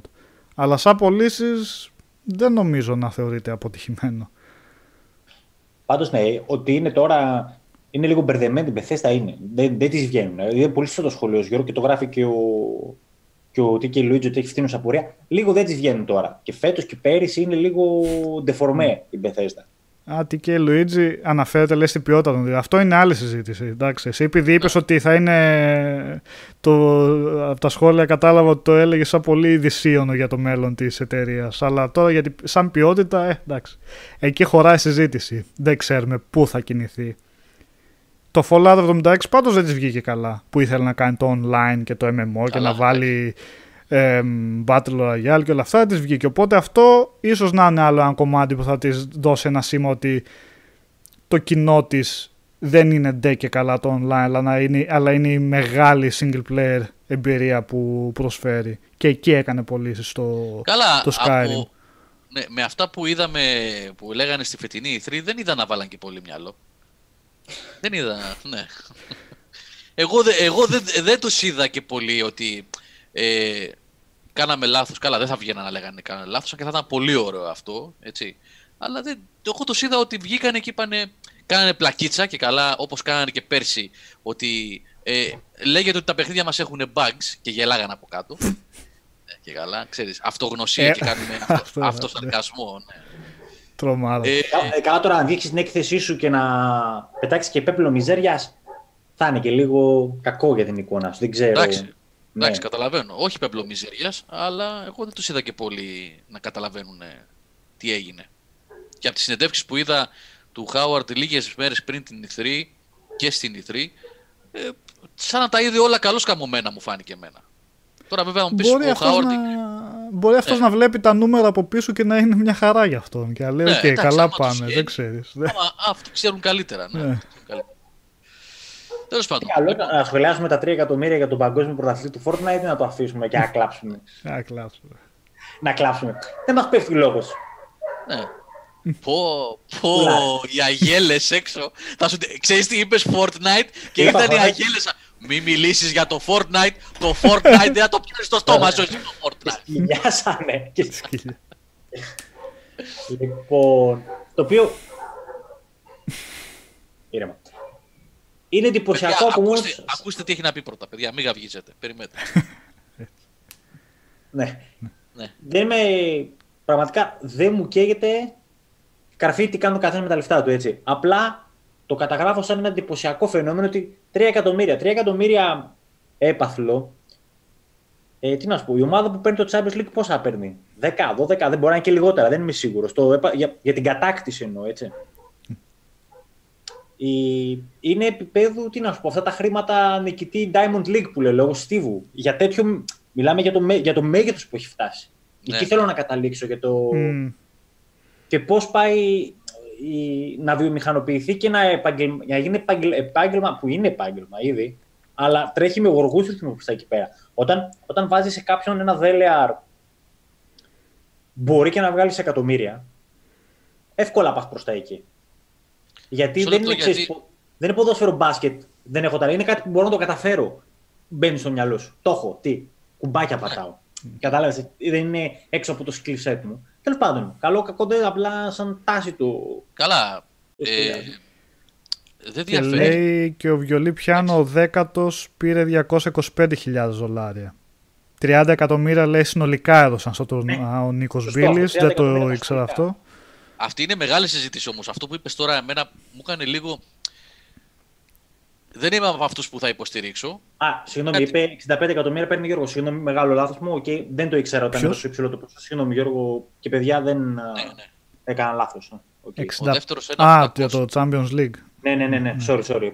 Αυτό το που είπες για το ότι θα θεωρήσει κάποιος ότι ε, εντάξει δεν είναι τόσο δύσκολο και εγώ μπορώ να το κάνω. Το ίδιο ισχύει και για αυτό που θέλει να γίνει ταινίστας πιστεύω. Για αυτό που θέλει, δηλαδή γιατί να θέλει πιο ισχυρό skill ε, το να γίνεις ας πούμε ένας καλός ποδοσφαιριστής από το να γίνεις ένας καλός παίχτης στο Fortnite; Α, όχι, τι, το να φτάσεις στο Κατάλαβες. επίπεδο, στο επίπεδο που είναι Ναι. πρωταθλητές. Τι λες, αυτοί, αυτοί ξεσκίζουν τις προπονήσεις. Δεν είναι αστεία αυτά τα πράγματα. Αυτό το Έχουν- λέω. Ναι, δεν ναι. είναι- Δηλαδή δεν είναι ότι είναι με, με τα γαριδάκια και τις μπύρες ή τα Red Bull. Δημιουργεί σαν μια το- κουλτούρα. ναι, ακριβώς. Ναι, κατάλαβες τι λέω. Ναι, δημιουργεί μια κουλτούρα, ρε παιδί μου. Ότι, διότι όπως υπάρχει το, το επαγγελματικό, υπάρχει και τώρα στην- ένα κύμα, μία τάση, μία ένα τρόπο ζωής, ένα, ένα πράγμα. Δεν σχολιάζω καλό ή κακό, δεν είναι πολύ νωρίς για να το. Όχι, εντάξει, να- δεν είναι. Αυτό, αυτό Έτσι κι αλλιώς, τώρα ε, την να σχολιάσουμε εμείς καλό ή κακό, τι το δεν μας Fortnite. πέφτει. Ναι, Όχι, Ναι. είναι, Μέχρι... δεν είναι, ναι. Μέχρι είναι να... ένα κοινωνικό φαινόμενο πλέον, ρε παιδιά. Δηλαδή ε, δεν υπάρχει τηλεοπτική σειρά, δεν υπάρχει ταινία. ο, δε- δεν υπάρχει. Τέλος πάντων, βλέπεις μια σειρά καινούρια ή βλέπεις μια ταινία και από εδώ και από εκεί στο Avengers ρε εσείς, μην πηγαίνουμε μακριά, στο Endgame. Δεν έπαιζαν ο, ο Thor που ήταν ξεπεσμένος, παχή, χοντρούλης Thor με την παρέα του, εκεί που ήταν στη Νέα Asgard, Ναι, ναι, δεν ναι. έπαιζε Fortnite. Για Fortnite παίζανε. Είναι, είναι κοινωνικό φαινόμενο πλέον. Οπότε, ε, Χρήστος Χιωτέλης, έτοιμος να μπει. επιτρέπεται. Θα έκανα μια φιλολογία. Top. Λοιπόν, οπότε τι να συζητήσουμε, να σχολιάσουμε το Fortnite. Τώρα το Fortnite έχει φύγει σε άλλο επίπεδο. Λοιπόν, Ε, δεν είναι ούτε καν, ούτε, ούτε καν επίπεδο PUBG, ξέρω εγώ, ή τέτοια πράγματα. Πλέον το Είναι... Fortnite. Βέβαια, Νίκο, δίκιο έχεις με τη τάση. Εννοείται κόσμος θα είναι που θα λέει Α προσπαθήσω κι εγώ, αλλά είναι και αυτό που λέει ο Μάρκος ότι θα μπει κάποιος, θα φάει τα μούτρα του σε 10-15-100 ματς και θα πει ok, okay, ίσως όχι. Όπως, όπως είχα μπει εγώ στο PUBG ας πούμε. Που έπαιζα στα 10 ματς, έκανε ένα kill και τρελαινόμουν. Ω, τα κατά. Έτσι ξέρεις. Και όσα kill είχα καταφέρει να κάνω στις... Έλεγε, Πώς σου τρώνε τις ώρες αυτά τα παιχνίδια το καταλαβαίνεις. Το Steam νομίζω έχει γράψει 8 ώρες το PUBG. Και εγώ όταν το φέρω στο μυαλό μου, νομίζω ότι έχω παίξει μία-δύο ώρες το πολύ. Και έχω κάνει 10 kills maximum. Και, να, και λέω το έχω παίξει 10 ώρες. Και η μόνη αδρεναλίνη που είχα ήταν να κάνω 10 kills συνολικά στη καριέρα μου εκεί μέσα. Ναι. Οπότε, ναι, εκεί κάπου καταλαβαίνεις κάποια παιχνίδια δεν είναι για σένα. Έτσι και άμα μπεις, φαντάζομαι τώρα σε τέτοια μάτς απέναντι σε άτομα που κερδίσανε τα. Έλα, Γιώργο. Ε, μισό λεπτό. Ναι. Ο Σατ Σάντο λέει: Ρε καλήφα spoilers, σήμερα θα δω το endgame. Τρεις μήνες μετά, τέσσερις, πόσο έχει πέρα, τρεις. Δεύτερη, τελειώνει και η δεύτερη έξοδος της ταινίας του κινηματογράφους. Και δεν έχεις δει πουθενά ότι ο Θόρ είναι χοντρός. Και σαν Σάντο δεν έχεις ζήσει ακόμα το Avengers. Πέφτω από τα σύννεφα τώρα πραγματικά. το έχασες ως τώρα. Δεν είναι καν φοβερό spoiler, παιδιά, εντάξει. Ε, ε, I blew the bank, για αυτό που πες, εγώ δεν έχω κάποια γνώμη. Λέει, Ποιο; Μας λέει, Γιώργο, ναι, το... έχει δίκιο σε αυτό που λέει. Ακόμα ναι. και εγώ που δεν ξέρω, το, αυτό που γράφει είναι αλήθεια. Το, το έχω διαπιστώσει δηλαδή. Παίζουν τόσα λεφτά όμως εκεί πέρα. Αυτό ήταν ακραία τα το... ποσά. 30 εκατομμύρια ναι. σε έπαθλα. Είναι πολλά λεφτά. Ναι, και, ε, δεν έχει να κάνει με το. Εμείς δεν κάνουμε συγκρίσεις. Πρώτα απ' όλα είναι κάτι που δεν το γνωρίζουμε. Πιο πολύ ένα σχολιασμό ο Νίκος θέλει να κάνει για, το, για, για τα έπαθλα, για τα ποσά. Ε, εγώ είπα για το μέγεθος του φαινομένου Fortnite. Δεν λέω ότι αν είναι καλύτερο ή όχι, αν έχει καλύτερα τουρνουά ή όχι από το League, από το LoL, έτσι, από το Dota ή οτιδήποτε άλλο. Δεν, δεν συζητάμε αυτό. Λέμε το που έχει φτάσει σε δημοτικότητα και σε. σαν, όπως το είπα προηγουμένως, κοινωνικό φαινόμενο και βεβαίως αυτό που είπε ο Νίκος για το μέγεθος το οικονομικό των επάθλων. Έτσι, είναι απίστευτο τώρα. Δηλαδή τα, τα StarCraft τι δίνανε τότε στα τουρνουά, 100.000 ή τα Counter-Strike 140, να δίνανε 200 ε, στα πρώτα. Ναι. Τώρα μπορεί να μην θυμάμαι και εγώ καλά. Ναι. Αλλά δεν έχω ξανακούσει εγώ για 3 εκατομμύρια συνδικητή. Παιδιά, διορθώστε με αν υπάρχει πιο μεγάλο ε, έπαθλο συνδικητή. Μπορεί και να έχει υπάρξει, δεν ξέρω. Αλλά τι να πω. Ε, αλλά μπράβο στο παιδί και μακάρι να τα, που τα κέρδισε 16 χρονών. Να, τα χαρεί, εντάξει. να, να τα χαρεί και να. Και τι είπε ο καημένος, λέει, θέλω να αγοράσω ένα γραφείο, λέει, για να βάλω τα τρόπια, κάτι τέτοιο. Όχι, θέλω να σίγουρα, λέει, θα πάρω ένα καλύτερο σύστημα υπολογιστή. Ναι. και τα κάποια, λέει, από αυτά θα τα επενδύσω. 16 χρονών έτσι, κατευθείαν. Εμείς... ναι. ναι. Ναι, ναι, το γράφει και ο Γιώργος εδώ πέρα. Ότι ήταν... Ναι, και εγώ το θυμάμαι αυτό με το συζυγικό. Η pool price Δημήτρη της Dota ήταν 20 και 100 εκατομμύρια. Πολλά κι αυτά, ναι. Mm. Έπαιρναν ο Τζορτ Τάκη στο λέει παρακολουθούσε το Counter Strike και τα λεφτά που έπαιρναν ήταν 100-150 χιλιάδες. Ψίχουλα. Γερό ποσό, καλό, αλλά ναι, τώρα άλλο αυτό, άλλο 3 εκατομμύρια. Ναι, φαίνεται διαφορά δυναμική. Θα τα χαλάσει σε χαρτάκια φορνέτα το περίπτερο. και πάλι θα συμπληρώσει το, το άλμπουμ έτσι, ξέρεις. και θα στείλει και γράμμα στην πανί. Μου λείπουν αυτά και δεν πάρει και ποτέ απάντηση. Ναι. Λοιπόν, ε, ο Γκίλγαμες λέει: Παιδιά, μια και πιάσατε αυτή την κουβέντα, να πούμε ότι τα τελικά του Ευρωπαϊκού Πρωταθλήματος LOL, League of Legends, είναι στην Αθήνα στο ΑΚΑ. Μπράβο, ωραίο αυτό, δεν το ήξερα. Μεγάλο Πότε; Δεν ξέρω, δεν το παρακολουθώ δυστυχώς, παιδιά. Αυτό δεν μπορώ να πω. Αν μπορεί ο Γκίλγαμες να μας πει πότε γίνεται αυτό, πότε είναι τα τελικά. Ο Θάνος παίζει ακόμα Apex. Ο Θάνος δεν ξέρω πού είναι, έχει εξαφανιστεί. Έχει πάει, έχει πάει διακοπές, αυτό ζηλιώνει τώρα. Πιστεύω ότι σε αυτά τα παιδιά τα φράγκα που κερδίζουν τους τα τρώνε παρατρεχάμενοι μανατζαρέ κτλ. Ε, τώρα να πούμε έτσι, δεν, δεν την ξέρουμε καθόλου σκηνή, ρε παιδιά, για να βγάλουμε τέτοιες ιστορίες. Είναι λίγο. Τι να πω. 7 με 9 Σεπτέμβρη λέει ο Πέρις και η είναι. Αυτό. ο, ο Ήμπρα Κατάμπρα. Εγώ λέει βγήκα τρίτος, λέει μου εσείς πρώην αυτό και πήρα 3.000 δραχμές. Και τα αρέστα τη ρόπιτα. Δεν αγοράζεις χιλιάρικα. Ούτε ένα παιχνίδι. Ούτε έπαιρνε το χίλια να το χαρίζει αυτό το έτσι που το έπαιρνε, το είχε στα χέρια σου και ένιωθες ότι θα κάνεις πα... τα πάντα στην έξοδο. 3.000, ε. Επειδή Τάσο, βγήκε ο τρίτο. Τάσος λέει... Ναι. ναι, ναι, ναι. Πες Νικόλα, ναι. Όχι τίποτα αυτό. Χαζομάρα πήγα να πω. Ο Για πες. Τάσος εδώ, παιδιά- παιδιά θα πείτε κάτι για την Naughty Dog, λέει έχει δύο καινούργια IP μετά το Last of Us 2, ευχαριστώ. Είπε Τι να κάτι πούμε, ρε, τέτοιο. Τάσο. Εγώ Δεν το είδα είχα αυτό δει. κάπου γραμμένο, αλλά ότι... Καλά, δεν μου φαίνεται και απίθανο. Ναι, δεν...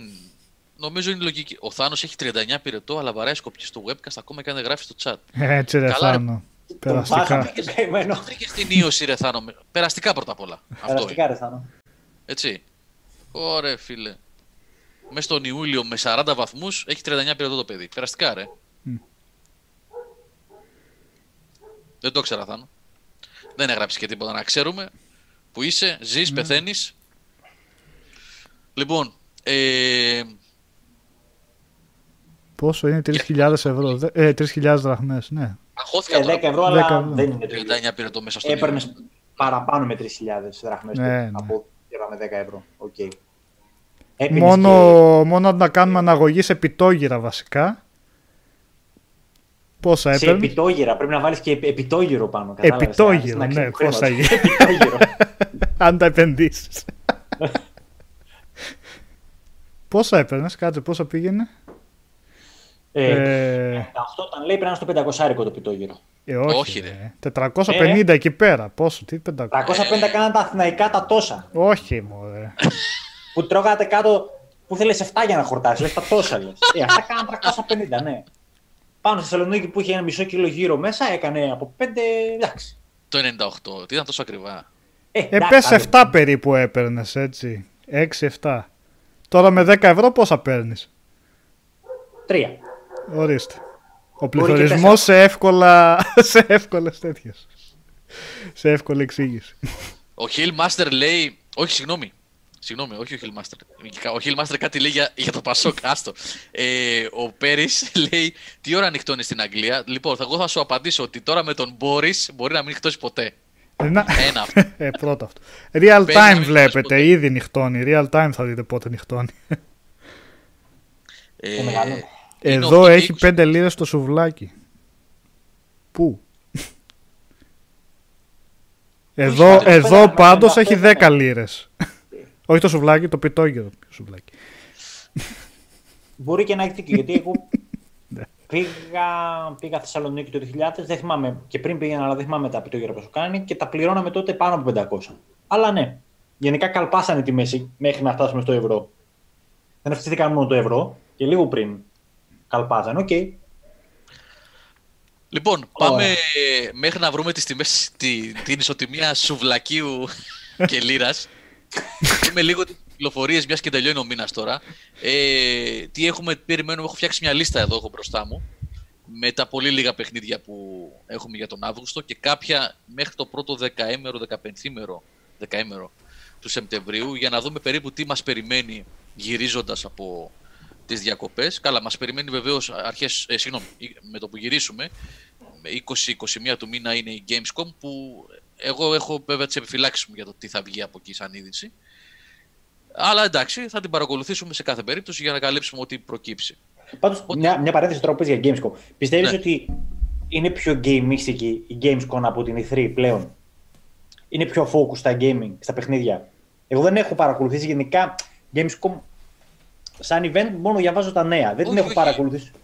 Κοίταξε, εγώ προσωπικά σε Gamescom δεν έχω πάει. Όσες φορές έχουμε πάει σαν site, έχουν πάει, είχε πάει ο Νικόλας, είχε πάει ο Σάβας, ε, ο Αλέξανδρος νομίζω μια φορά. Δεν θυμάμαι. Πάντως, εγώ δεν έχω πάει. Οπότε δεν μπορώ να μιλήσω για την έκθεση χωρίς να την έχω δει ο ίδιος.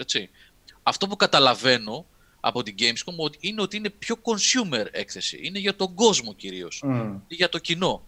Αυτή είναι η λογική της έκθεσης αυτής σε αντίθεση με την E3 η οποία είναι πιο, ε, πιο media, έτσι, πιο industry event από την Gamescom. Ε, παρόλο που η E3 τα τελευταία χρόνια έχει ανοίξει και για τον κόσμο, ε, παραμένει ένα industry event. Ενώ η Gamescom είναι, γι' αυτό και έχει και τέτοια προσέλευση. Έχει, ξέρω εγώ, πόσο, 300.000, πόσο, δεν θα, μπορεί και παραπάνω να είναι οι επισκέπτες που, της Gamescom κάθε χρονιά. Και κάθε χρονιά ανακοινώνουν από την ε, ε, διοργανώτρια αρχή και νέο ρεκόρ ε, προσέλευσης και επισκεπτών. Ε, νομίζω ότι αυτή είναι η βασική διαφορά των δύο εκθέσεων. Ε, δεν θα λέγα ότι είναι πιο focused. Και οι δύο καθαρά gaming είναι. Gaming, ξεκάθαρα. okay. Ε, απλά είναι πιο για το, για το κοινό. Για να, δηλαδή, είναι η ευκαιρία για να καταλάβεις τώρα, ε, είναι η ευκαιρία για τους ε, Βορειοευρωπαίους κυρίως, γιατί δεν πάνε μόνο οι Γερμανοί. Η πρόσβαση είναι πολύ εύκολη και από Σκανδιναβία, και από Γαλλία, και από Ολλανδία, από Αγγλία κτλ. Ε, να δουν το NBA 2K το καινούριο, να δουν το FIFA το καινούριο, να δουν το πρώτο το καινούριο, να δουν το Gears, να δουν ε, το Control ας πούμε. Αυτό βέβαια βγαίνει μια εβδομάδα μετά. Θα το δούμε τώρα, θα μιλήσουμε για τις κυκλοφορίες της, της μεγάλες του Αυγούστου. Ε, οπότε είναι και μια ευκαιρία να κάνουν previews, ξέρεις, ε να δει ο κόσμος τα παιχνίδια που θα κυκλοφορήσουν τους επόμενους 2-3 μήνες και να πάρουν μια κατεύθυνση τι τους αρέσει, τι θα πάρουν και τι όχι. Μπουμπουνίζει ένα μικρόφωνο. Ναι. Έπρεπε λίγο να δροσίσω το. Το κατάλαβα. Τα τέτοια μου από κάτω λίγο γιατί είχα περάσει. Έκανες έτσι δηλαδή. Έκανα έτσι ακριβώς. Κλείσε τις κάμερες. Αυτό ήταν το πείραμα απέτυχε. Κατάλαβες. Χι. Έπρεπε λίγο να κάνω. Να ανακατευτείς γιατί Λοιπόν, ε... ναι, θα πούμε για το control, ότι δεν ξέρουμε. Θα, θα περιμένουμε από τον Λουκά να μας στείλει, να μας στείλει κωδικό. Είναι ο Λουκάς στην παρέα. Ε, να μας στείλει κωδικό, να το πάρει ο Νικόλας εδώ, να κάνει ένα review τέλη Αυγούστου, να μας πει. Έτσι. Λουκά, περιμένουμε, ρε. Ε, λοιπόν, πάμε για κυκλοφορίες ε, Αυγούστου παιδιά. Έτσι. Είναι λίγα τα παιχνίδια και κυρίως από τις 20 κάτι του μήνα και μετά κυκλοφορούν. Ε, Νικόλα, εγώ έχω τη λίστα εδώ. Ε, και λέω Νικόλα γιατί εσύ παρακολουθείς και την indie σκηνή. Αν μου ξεφύγει κάτι προσθέτεις. Ναι. ναι. Λοιπόν, 6 Αυγούστου για PC και PS4 και Xbox One είναι το Age of Wonders ε, Planetfall. Αυτό το strategy που πηγαίνει σε space opera μονοπάτια. Εσείς θα σχολιάσετε, εγώ δεν ξέρω. Δεν την, δεν την ακούω. Ε, δεν, ναι. δεν ξέρω από ποιο έχω σταματήσει. Μάλλον δεν θα δείτε review από αυτό και είναι και μέσα στον Αύγουστο. Πάει. Λοιπόν, 6 Αυγούστου βγαίνει η Definitive Edition του Darksiders 2 για το Switch. Ε, έχουμε μιλήσει πολλές φορές για αυτή την έκδοση έτσι, και για το παιχνίδι αυτό όταν είχε πρωτοβγεί και μετά στην Definitive Edition. Ε, να δούμε πώς θα τρέξει στο Switch. 8 Αυγούστου, Pillars of Eternity, επίσης για το Switch. Έχουν αρχίσει και βγαίνουν πολλά παλιότερα παιχνίδια στο Switch τους τελευταίους μήνες και συνέβαινε και πιο πριν, αλλά είναι πολύ έντονο το, το φαινόμενο το τελευταίο τρίμηνο, με μεγάλα ονόματα να έρχονται στο Switch. Το Pillars το 1, θα βγεις στο Switch; Ναι, ναι, το 1. Το 1. Ναι. Λοιπόν, ε, αυτά είναι για το πρώτο κομμάτι του Αυγούστου. Ε, αντιλαμβάνεστε ότι δεν πάνε μόνο οι Έλληνες διακοπές. Ή τέλος πάντων, αν όχι διακοπές, αραλίκη, ας πούμε, τον Αύγουστο, γιατί δεν είναι απαραίτητο να μπορούν όλοι να πάνε διακοπές. Ε, συμβαίνει σε όλη την Ευρώπη αυτό. Εντάξει, πόσες εταιρείες κλείνουν και πολυεθνικέ κλείνουν ένα δεκαήμερο ναι, ναι, ναι. Μα φαίνεται, δεν έχει τίποτα. Αυτά τα τρία είναι 6 Αυγούστου το ένα, 6 Αυγούστου το άλλο και 8 Αυγούστου το Pillars of Eternity για το Switch. Τίποτα άλλο μετά μέχρι τις 20 Αυγούστου, εκτός από indie κυκλοφορίες, παιδιά, όπως έχουμε πει, αυτές βγαίνουν κατά καιρούς στο Steam συνέχεια και στο Epic Store. Λοιπόν, μετά, 20 Αυγούστου είναι το Remnant from the Ashes. Εσείς νομίζω κάτι γνωρίζετε γι' αυτό; Είχατε παίξει. Όχι, αλλά έχουμε ζητήσει κωδικούς. Ίσως αυτό είναι roguelite, φάση τρίτου προσώπου σε σκηνικό που θυμίζει πρώτο... Ναι, πρώτου παγκοσμίου, οπλισμός, ορχισμός και αυτά, αλλά με τέρατα. Μπαίνει σε random generated πίστες, με loot, τέτοια. Τώρα, οικαστικό και αυτά ωραία φαίνονται. Νομίζω είναι η εταιρεία που έκανε το Dark Seeders 3. Ε, mm. Τέλος πάντων, θα το, θα το δούμε. Δεν ξέρουμε πολλά περισσότερα. Σαν gameplay βίντεο που έχουν βγάλει τρέλ, ό,τι μπορούμε να πούμε από αυτά, φαίνεται συμπαθητικό σαν οικαστικό, σαν εικόνα. Ε, Αυτό λοιπόν είναι για. Οπότε βλέπετε ότι κλείνω το βίντεο για όσους πήγαν πιο μετά. Είναι γιατί είπα καπνίζω και ίσως να μην θέλετε να βλέπετε τον καπνό από το ηλεκτρονικό τσιγάρο ε, στο βίντεο, έτσι. Λοιπόν, ε, ναι, Gunfire Games, ευχαριστώ Πέρι. Ναι. Gunfire, ναι. Ε, 20 Αυγούστου για PC, PS4 και Xbox One. 22 Αυγούστου έχουμε το Life is Strange 2, το τέταρτο επεισόδιο του Life is Strange 2. Πω, πω, αυτό οποίο... είναι... Ε, sorry, πες Γιώργο. Ναι, ε, βασικά εσύ θα πρέπει να πεις, γιατί είχες κάνει το πρώτο και είχαμε πει να μην ξανακάνουμε μέχρι να τελειώσει, να μην κάνουμε reviews σαν ε, επεισοδιακό παιχνίδι νομίζω είναι λίγο αποτυχημένο, αποτυχημένο σαν παιχνίδι ίσως είναι καλό, δεν ξέρω, το πρώτο επεισόδιο μου άρεσε. Απλά ο ρυθμός ε, με το οποίο η συχνότητα είναι πολύ αργή για, Είναι πολύ με... για το μακριά από μέγεθος των τα επεισοδίων. επεισόδια. Είναι δηλαδή η Telltale ε, η συγχωρεμένη όταν έβγαζε έβγαζε ανά δύο μήνες πόσο δεν έβγαζε τα επεισόδια ήταν δηλαδή αρκετά πιο τακτά έτσι για να σε κρατάνε σε γρήγορες και να περιμένεις το επόμενο Γι' αυτό πέθανε τους καλούς τους υπαλλήλους και Ε, τώρα Για είναι αυτό. και αυτό ναι, οκ. μάθες. μάθε. Ξεθέωσε. Όχι, εγώ Νικόλα διαφωνώ με αυτό, διότι η Telltale το πλήρωσε. Αυτή τη- τη συχνότητα κυκλοφορίας και τη μία πάνω στην άλλη το πλήρωσε, διότι δεν παρέδιδε ποιοτικό υλικό. Αυτή το πλήρωσε όμως ρε Νίκο γιατί έβγαζε το ίδιο πράγμα σε, με διαφορετικά skins κάθε Ε, 6 ναι. μήνες άλλο παιχνίδι. ήταν Δεν- πολύ ο- παρόμοιο ο- έτσι Είναι, Οκ. είναι, ε, το πρόβλημα είναι ότι είναι μι- χαμηλή η συχνότητα των επεισοδιών στο ίδιο παιχνίδι. Η Telltale έβγαζε με το κιλό το ίδιο πράγμα. Ακριβώς. Καλό βράδυ Σάντο Άσο, Τσάντο, καλό. καλή προβολή ε, Άντε, καλή προβολή με για το Endgame. 10 χρόνια αναμονής. Εγώ 20 χρόνια Σάντο. Ε, 25 χρόνια αναμονής είχα για αυτή την ταινία. 10 Εγώ χρόνια τρελάθηκα. αναμονής Μου πώς έρθει στο επόμενο περίμενες; webcast και πεις ότι δεν μ' άρεσε. Αυτό σου λέω μόνο. το νου σου Διάβασα και τα comics που μου στείλες. Ευχαριστώ. Πολύ ενδιαφέροντα ήταν. Έμαθα κάποια πράγματα για τη Miss Marvel και την Captain Marvel και τις διαφορές και πώς προέκυψε η μία από την άλλη. Να είσαι καλά. Τι και Ε, Λουίτζι, την καλύτερη δουλειά θα κάνεις. Γιατί εγώ με το πρώτο, στο πρώτο επεισόδιο έμεινα με την όρεξη και το επόμενο βγήκε πολύ μετά. Δεν είχα καμία όρεξη να παίξω το δεύτερο και μετά να περιμένω τόσο διάστημα γιατί α, τώρα βγαίνει το τέταρτο. Δηλαδή εντάξει είναι πολύ... Τέλος πάντων, μακάρι να τελειώσει η σειρά και να Είναι κρατάει την τελευταίο ποιότητα που αυτό. είχε στο πρώτο. Ε; Το τελευταίο είναι το τέταρτο αυτό. Νομίζω πέντε θα Ηλικία. ήταν. Πέντε. Τώρα δεν είμαι και σίγουρος. Ή πέντε ή έξι. Τέσσερα πάντως δεν νομίζω. Όχι. Λοιπόν, δεν σχολιάζω αυτό που λέω Death Racer. Ναι, ρε, εσύ, εντάξει, οκ. Μετά έχουμε Bard's Tale 4 Director's Cut για PS4 και One Α. και δωρεάν αναβάθμιση στο PC 27 Αυγούστου αυτό. Ε, ο Νίκος το Τι έχει θα κάνει. βάλει δηλαδή έξτρα, ξέρεις, direct θα βάλει Είχαμε έξτρα. βγάλει μια έκδοση τώρα, κάτι- Αυτό που διάβασα είναι ότι το βγάζω σαν καινούργια έκδοση γιατί κάναν τρομερή δουλειά μέσα. Γιατί εσύ το έχει κάνει, νομίζω είχες πει ότι είχε θεματάκια μέσα. Οπότε νομίζω κάνανε πολύ.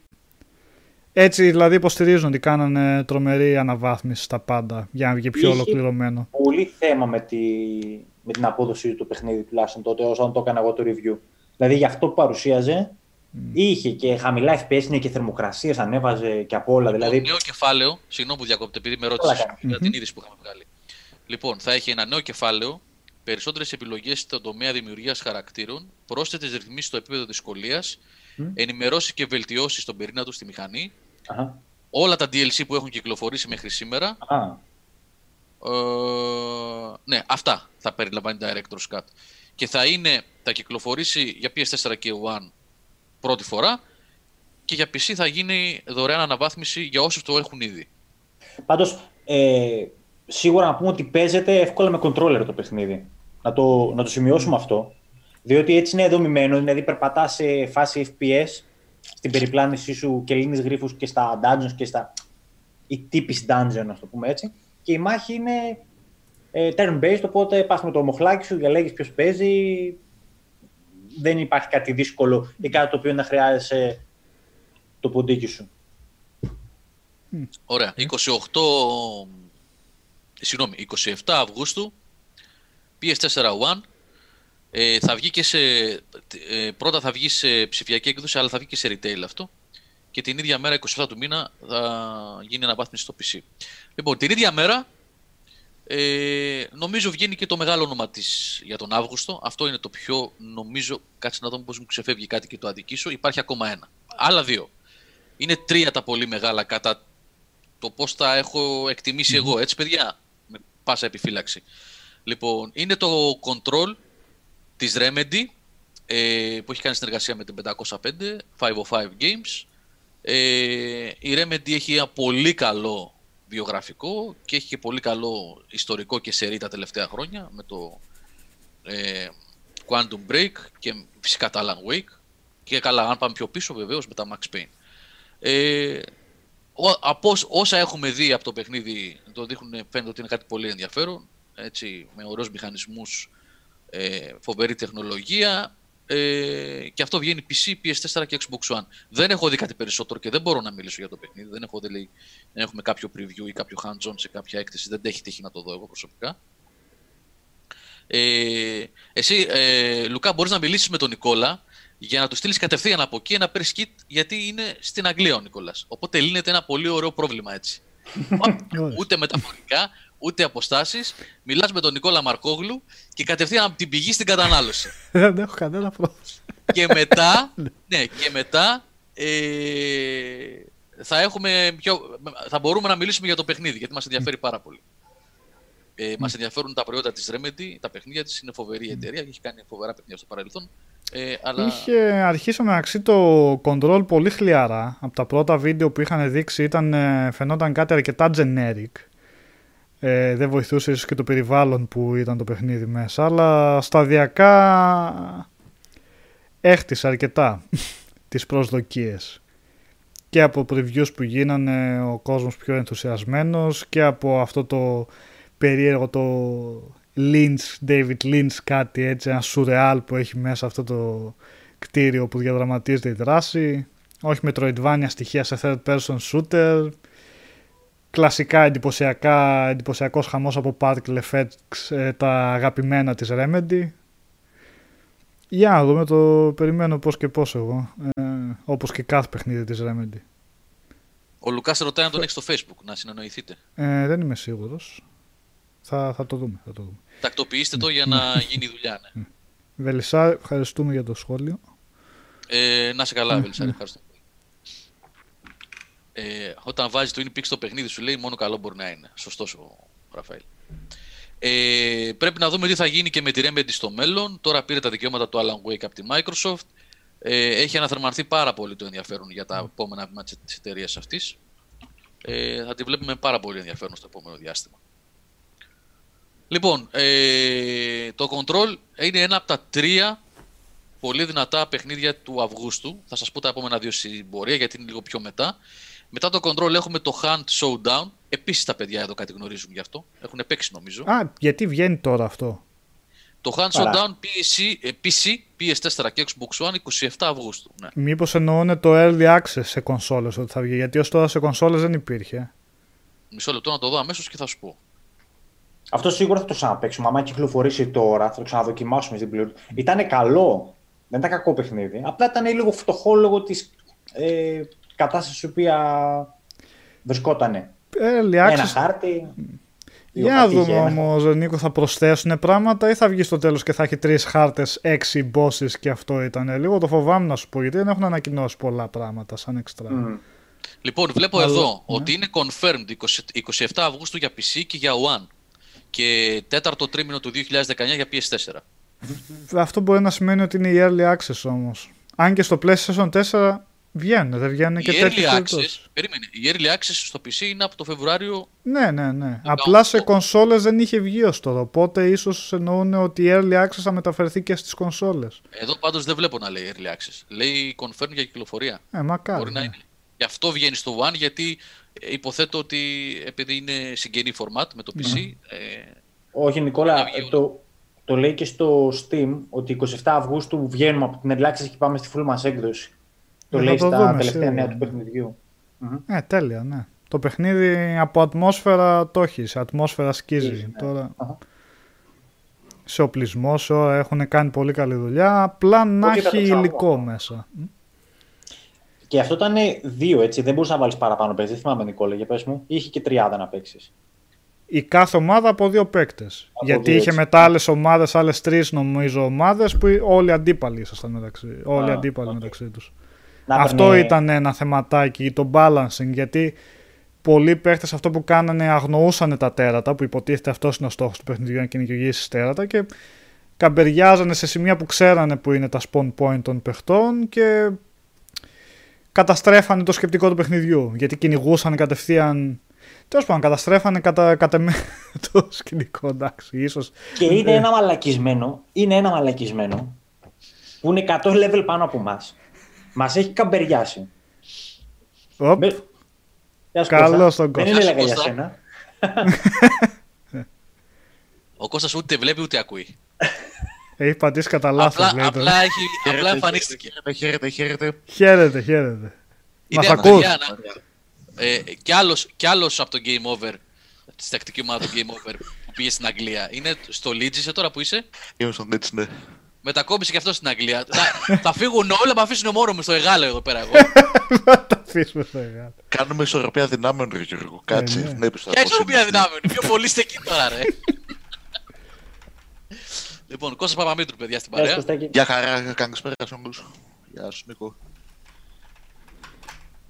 Βλέπω για το Hunt τώρα εδώ, γιατί ψήθηκα, δεν είχα ιδέα ότι... Και τέλος πάντων, με σκοτώνει 20 λεπτά από μένα. Ανοίγει το μικρόφωνο, μου λέει ένα noob. Και κλείνει το μικρόφωνο. Και αυτά εμένα μου τη βιδώνουν αφάνταστα, ξέρεις. Και δεν το ξαναπέ. Τελευταία φορά που το παίξαμε μετά αυτό. Ε, Ο προκλητικός. 27-8 real estate. Ναι. Λέει όμως στο αν θα έχει επόμενο. μέσα πράγματα. Άραγε. Α, δεν, όχι, αυτό δεν το βλέπω. Λοιπόν, επόμενο, 27 Οκτώου. Ε, Οκ, MXGP 2019. Αυτό για τον Τζακίρογλου το πιο πολύ το λέω. δεν ξέρω αν ενδιαφέρει κανέναν άλλον. Ε, motocross είναι αυτό. Ε, υποθέτω ότι είναι της Milestone. Τα έχει πάρει όλα η Milestone. αυ- Νομίζω. Δεν είμαι σίγουρος. 27 Αυγούστου για PC, PS4 και Xbox One. 27 Αυγούστου επίσης έχουμε Βγαίνουν πολλά εκείνη την εβδομάδα. Είναι η πρώτη μεγάλη εβδομάδα, η πρώτη εβδομάδα, συγγνώμη, με πολλές κυκλοφορίες. Ε. 27 Αυγούστου βγαίνει το Ancestors The Humankind Odyssey. Αυτό με τα πυθικάκια του. Μμ. Τι Του συνέβη. Ντεσιλέ, ναι. Του, αυτός ήταν ο director των πρώτων Assassin's Creed, έτσι. το ακριβώς, ακριβώς. Και τα σπάσανε τα τσουγκρέ. Πρέπει να είχε βγει πολύ άσχημα από τη Ubisoft. Οι ιστορίες έλεγε ότι με security πήγε έξω. Όχι επειδή πλακώθηκε κάτι τέτοιο, απλά επειδή του είπανε απολύεσαι και ήταν αυτού του είδους η απόλυση ότι πρέπει αυτή τώρα, τη όπως στιγμή εσύ. να βγεις από το, από το Ε, μην πάρεις και κτίριο. κανένα κώδικα ή τίποτα Ναι, contact ακριβώς, από ναι, το αυτό γραφείο το... σου. Κατάλαβα. Οπότε ήταν, ναι. Ο Γιάννης Καμπάς λέει: Καλησπέρα σε όλους. Κάτι είπατε υπολογιστής μου και σας δείχνει. Μόνο εσύ, πώς μας βλέπεις; Μόνο εσύ μας βλέπεις. Πώς έγινε αυτό; Βγάλει την πρίσα. Ναι. Ε, Ε, ναι, 27 Αυγούστου βγαίνει, αλλά μόνο PC αυτό. Για κονσόλες είναι για πιο μετά, κάποια στιγμή μέχρι το τέλος του χρόνου. Ε, Ραφαήλ, δεν έχεις και άδικο σε αυτό που λες. Από τότε που έφυγε, λέει, πήγε η ιστορία των Assassin's Creed στο πάτο. Βέβαια δεν θυμάμαι ακριβώς από ποιο έφυγε, αλλά σίγουρα τα δύο πρώτα τα είχε κάνει. Που ήταν το δεύτερο, βασικά μάλλον το καλύτερο Assassin's Creed ήταν. Τουλάχιστον από πλευρά, τουλάχιστον από άποψη προόδου, σε σχέση με το βελτίωσης μάλλον, σε σχέση με το πρώτο, αλλά και ιστορίας που είχε. Είχε φτάσει μέχρι το Brotherhood που είχε δουλέψει ο Να, Destiny. ε, ναι. Και Που το έπαιζε το Brotherhood φύγει ήταν... κακήν ε, κακός. Ναι. Ο Κώστας ξέρεις γιατί βγήκε στην κάμερα, ε; Τώρα μπόρεσε. Τώρα ελευθερώθηκε και μπορεί να ρίξει τη φάτσα του. Γιατί; Ε, δεν ήταν στο κουβέιτ. Α, ναι. Δεν- Με το που μπείτε στη Δύση είναι ελεύθερος τώρα. Το βρείτε στα social media. Άρα τι λέμε, θα μας τα κατεβάσουν όλα. Λοιπόν, ε, 27 Αυγούστου, τελευταία κυκλοφορία για τις 27 Αυγούστου είναι το Wreckfest, ε, ένα Α. distraction derby τύπου racer. 27 Αυγούστου τι φάση και έχει τρία παιχνίδια; Γιατί; Είναι κάτι; Δεν Έλα, έχει μου, τρία. Πού έχει τρία; Τρία, τα άλλα ήταν τρία παιχνίδια βγαίνουν ε, από τα σημαντικά που ήταν 27 Αυγούστου. Δεν είχε κάποιο 23, δεν είχε κάποιο 22, ξέρω εγώ. Ήταν Είναι όλα. Παρασκευή. Είναι Παρασκευή. Είναι Παρασκευή. Παρασκευή. Γι' αυτό. Ε, και Λοιπόν- λίγο πριν το, το, το τέλος του καλοκαιριού, έτσι να... Όχι, δεν είναι, δεν είναι Παρασκευή, είναι Τρίτη, έτσι. Τρίτη είναι. Α, Τρίτη Ναι, είναι. ναι, ναι, ναι, ναι, αλλά και τις Τρίτες βγαίνουν, έχουμε Ναι, κυκλοφορίες. και, τι- έχω, έχω και για την Παρασκευή κυκλοφορίες εδώ. Ναι, Έχω άλλα για την Παρασκευή. Ναι, ναι.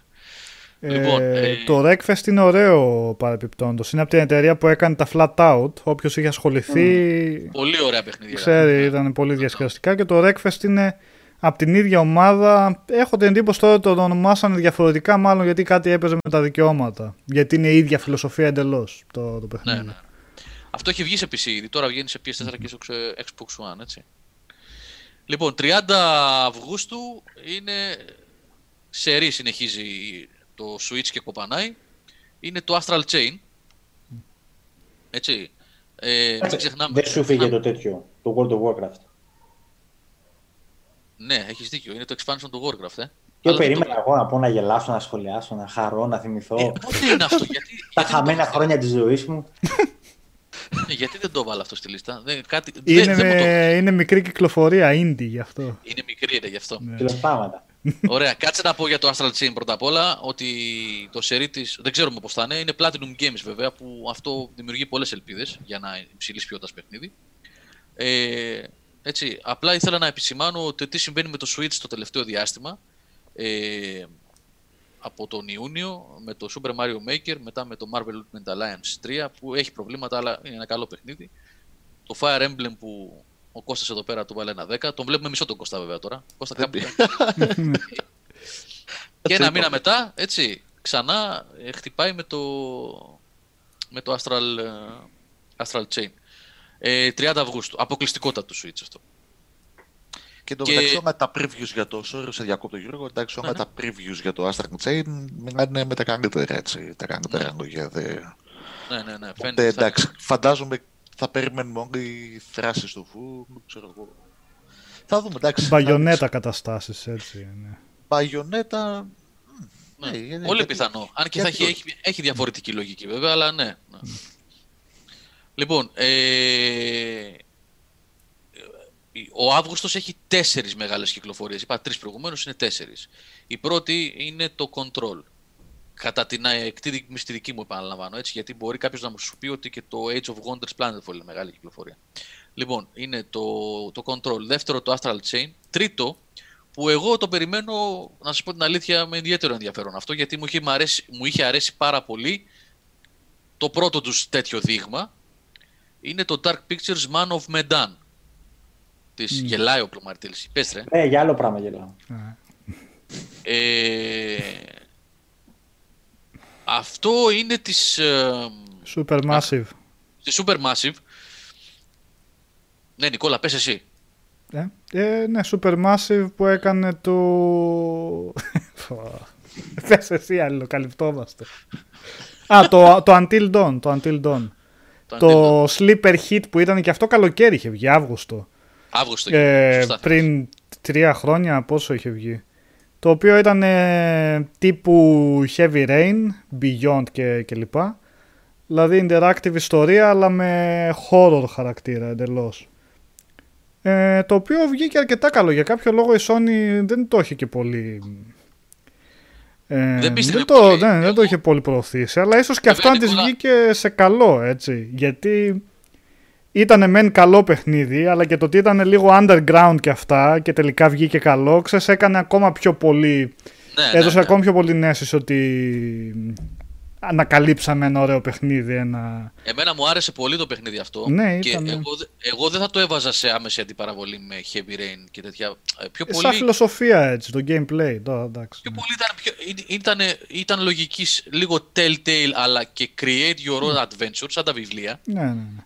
παρά Heavy Rain, ας πούμε. Δηλαδή, ε, έκανες πράγματα τα οποία άλλαζαν πραγματικά την εξέλιξη της ιστορίας. Διάλεγες τι θα κάνεις και αναλόγως με τις αποφάσεις και τις επιλογές σου, η ιστορία υπήρχε, είχε άλλη εξέλιξη. Και το πώς θα Καταρχήν, έφτανε- εί- εί- ποιοι είχε θα έξ... ζούσανε; Ναι. Πες, πες, πες. ναι, ποιοι, ποιοι θα ζούσαν στο τέλος, ποιοι θα πέθαιναν; ναι, Είχε 6-7 χαρακτήρες που πέφτασαν σαν τα κοτόπουλα, έτσι. Μετά το μέσο του παιχνιδιού. Οπότε, ναι. από αυτό και μόνο άλλαζε. Και Πάρα ήταν, πολύ. ήτανε μέσα στα κλισέ εννοείται η ιστορία και αυτά. Δηλαδή προσπαθεί, αλλά ήταν επίτηδες έτσι, γιατί προσπαθήσαν να χώσουν διάφορα πράγματα. Ε, Ναι. Υποθέσεων. Ο serial killer, ε, μ, υπερφυσικά. Ήτανε πηγουβιά, ρε παιδί μου, ήταν, ήτανε, ήτανε. μ, ήταν θελημένα έτσι. Cabin in the Woods και έτσι, ναι. Τώρα αυτό το καινούριο που θα βγάλουν το Man of Medan, πώς λέγεται γενικά η σειρά, γιατί αυτό είναι το, το τίτλος του The Dark επεισοδίου. Pictures. Πώς; The Dark, όχι, ε, λέγεται The Dark Pictures, αλλά δεν είναι τίτλος επεισοδίου. Αυτό. ναι. Βασικά, Το Man, of, Man of Medan, Man of Medan δεν είναι; Man of Medan λέγεται αυτό είναι ο το- τίτλος του το- επεισοδίου. Ναι, αλλά θέλω να πω, δεν είναι episodic gaming, είναι Ναι, ναι. αυτόνομα παιχνίδια με άλλη ιστορία το καθένα από το άλλο. Δηλαδή δεν είναι Life is Strange ή κάτι τέτοιο. Το Man of Medan ανήκει σε μια μεγάλη ε, σειρά παιχνιδιών που λέγονται The Dark Pictures, αλλά είναι αυτόνομο. Ένα Ε, παιχνίδι. τέλος. ανθολογίες τώρα, όπως λέει και ο DualShock εδώ πέρα σωστά, κάθε χρόνο θέλ, έχουν πει ότι θέλουν να βγάζουν δύο ε, ιστορίες για να φτάσουν συνολικά τις 8. Τώρα αυτό το καλοκαίρι, τον Αύγουστο που λέει ο Γιώργος, θα βγει το πρώτο επεισόδιο, το οποίο θα είναι αυτοτελής ε, ιστορία και όλα θα είναι αυτοτελείς ιστορίες. Αυτό εμένα μου... Μακάρι να τους πετύχει το, το πείραμα, γιατί παιχνίδι με επιλογές να καθορίσει την ιστορία και αυτά που θα είναι τρίωρης διάρκειας μου φαίνεται λίγο μικρό σε διάρκεια, αλλά μακάρι να τους βγει να είναι έτσι ωραία συμμαζεμένη ιστορία στη βαρύ για να βγει καλά. Γιατί τρεις ώρες, όσο και αν είναι γραμμικό, δεν είναι καθαρός χρόνος ακριβώς. Οπότε δεν μπορούμε να το σκεφτούμε σαν ότι, OK, αν βγει μια χώρο, ταινία τρίωρη είναι γεμάτη και όλα αυτά, οπότε μπορούμε να κάνουμε. Ναι, να ναι. τα βάλουμε ίσα. Γιατί πάλι κάποιο gameplay θα έχει. Οπότε η ιστορία θα πρέπει να είναι ακόμα πιο σφιχτοδεμένη έτσι για να βγει καλή. Να πούμε ότι αυτοί γενικά στη Supermassive έχουν ακολουθήσει μια τέτοια λογική. Δηλαδή είναι η, προ- η δεύτερη φορά. Το κάνανε με το ε, Until Dawn. Το κάνανε με το Hidden Agenda που είχαμε κάνει και ένα stream αν θυμάστε πριν από κάνα χρόνο.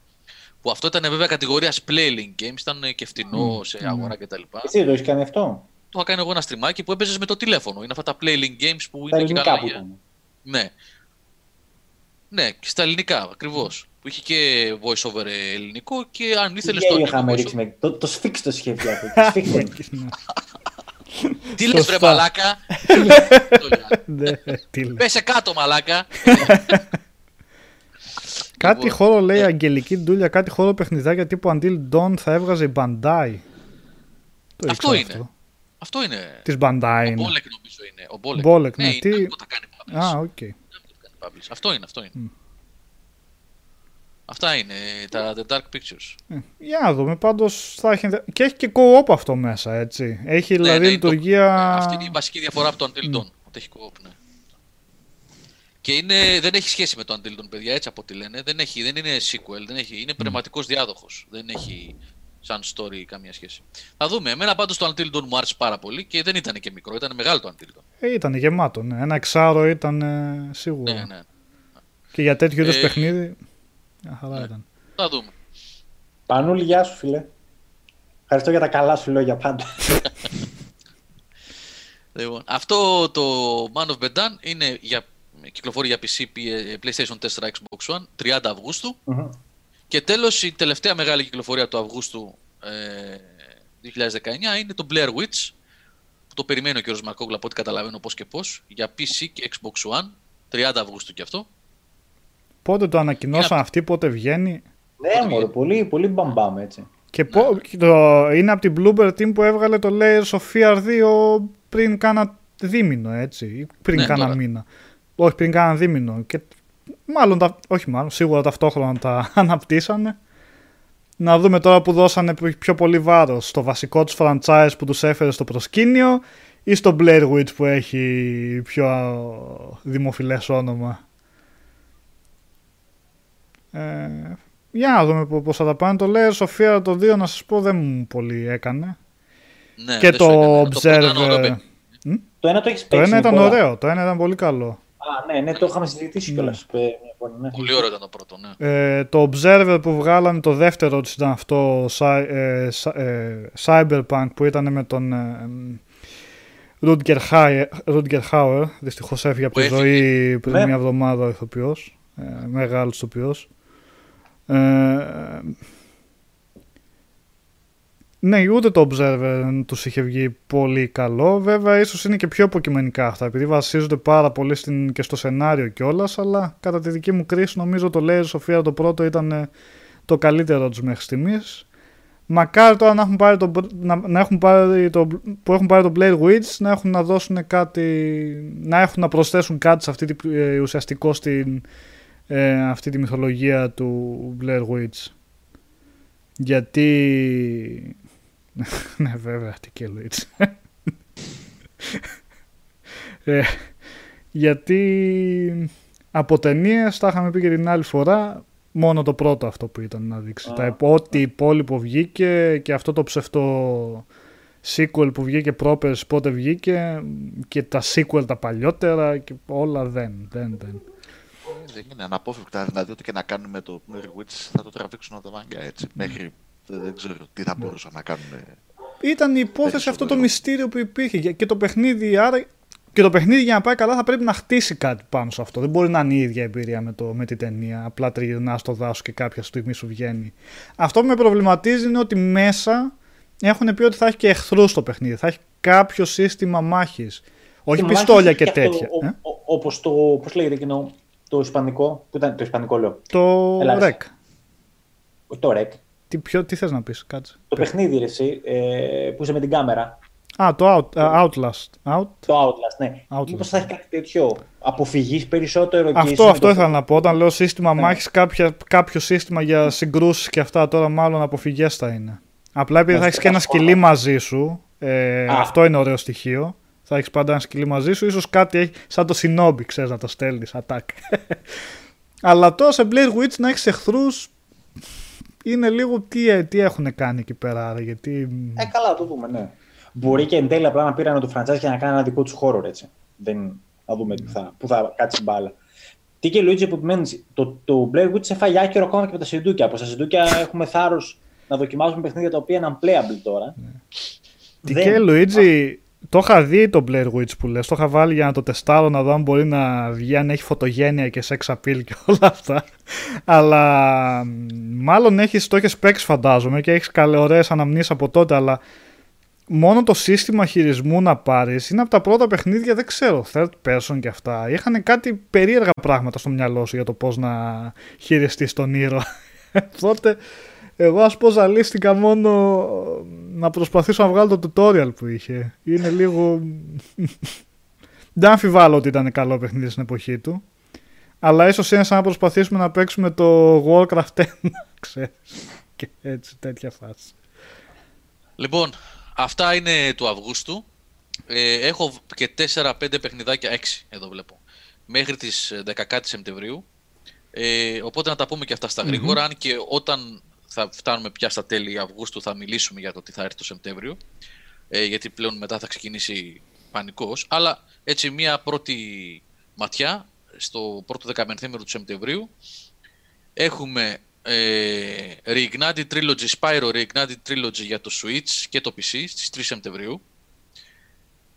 Μεγάλη κυκλοφορία είναι το μεγάλο expansion Iceborne για το Monster Hunter World Μμμ. ε, που έχει σαρώσει σε πωλήσεις και αυτό θα είναι και μεγάλο expansion με πάρα πολύ υλικό μέσα από τη λέει Capcom. Αυτό είναι 6 Σεπτεμβρίου για PC, PS4 και Xbox One. Το πρώτο μεγάλο αθλητικό παιχνίδι της χρονιάς είναι το NBA 2K20 για PC, PS4 και Xbox One που θα κυκλοφορήσει στις 6 Σεπτεμβρίου. NBA Άρα Live θα θα, κάνουμε- βγει Ναι. πάλι. Δεν, δεν το είδα πουθενά το NBA Live, δεν νομίζω. Δεν νομίζω.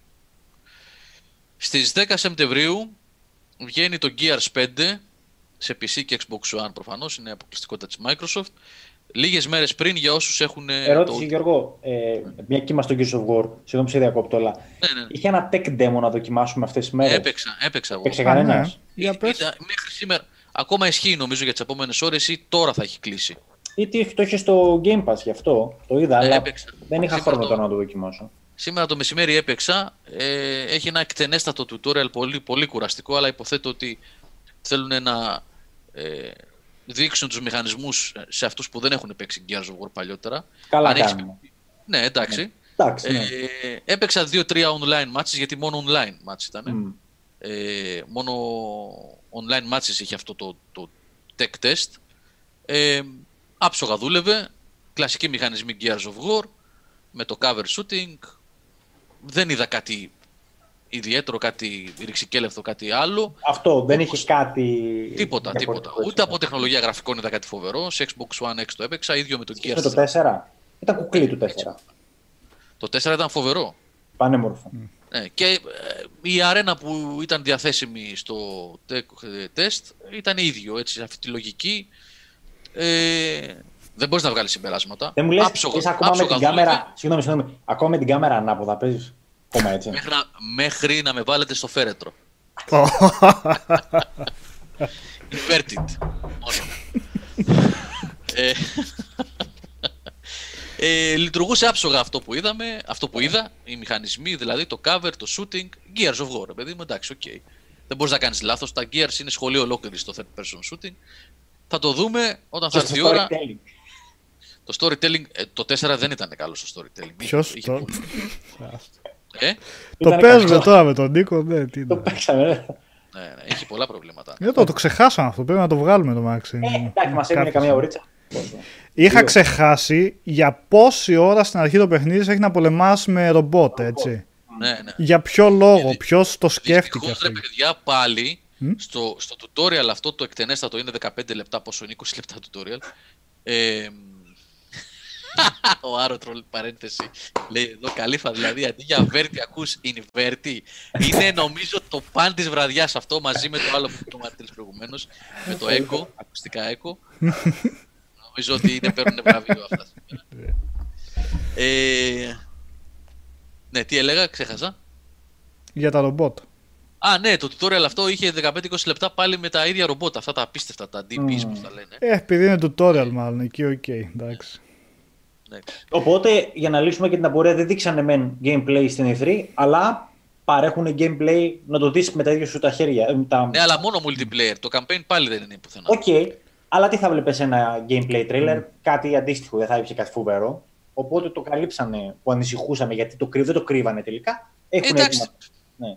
Δεν νομίζω ότι υπάρχει λόγος να το κρύψουν. Η Coalition αποτελείται από στελέχη που δούλευαν και στα παλιά, όχι όλα, αλλά πολλοί του- από αυτούς δούλευαν στα παλιά Gears, επί Epic. Ε, εποχής Epic δηλαδή.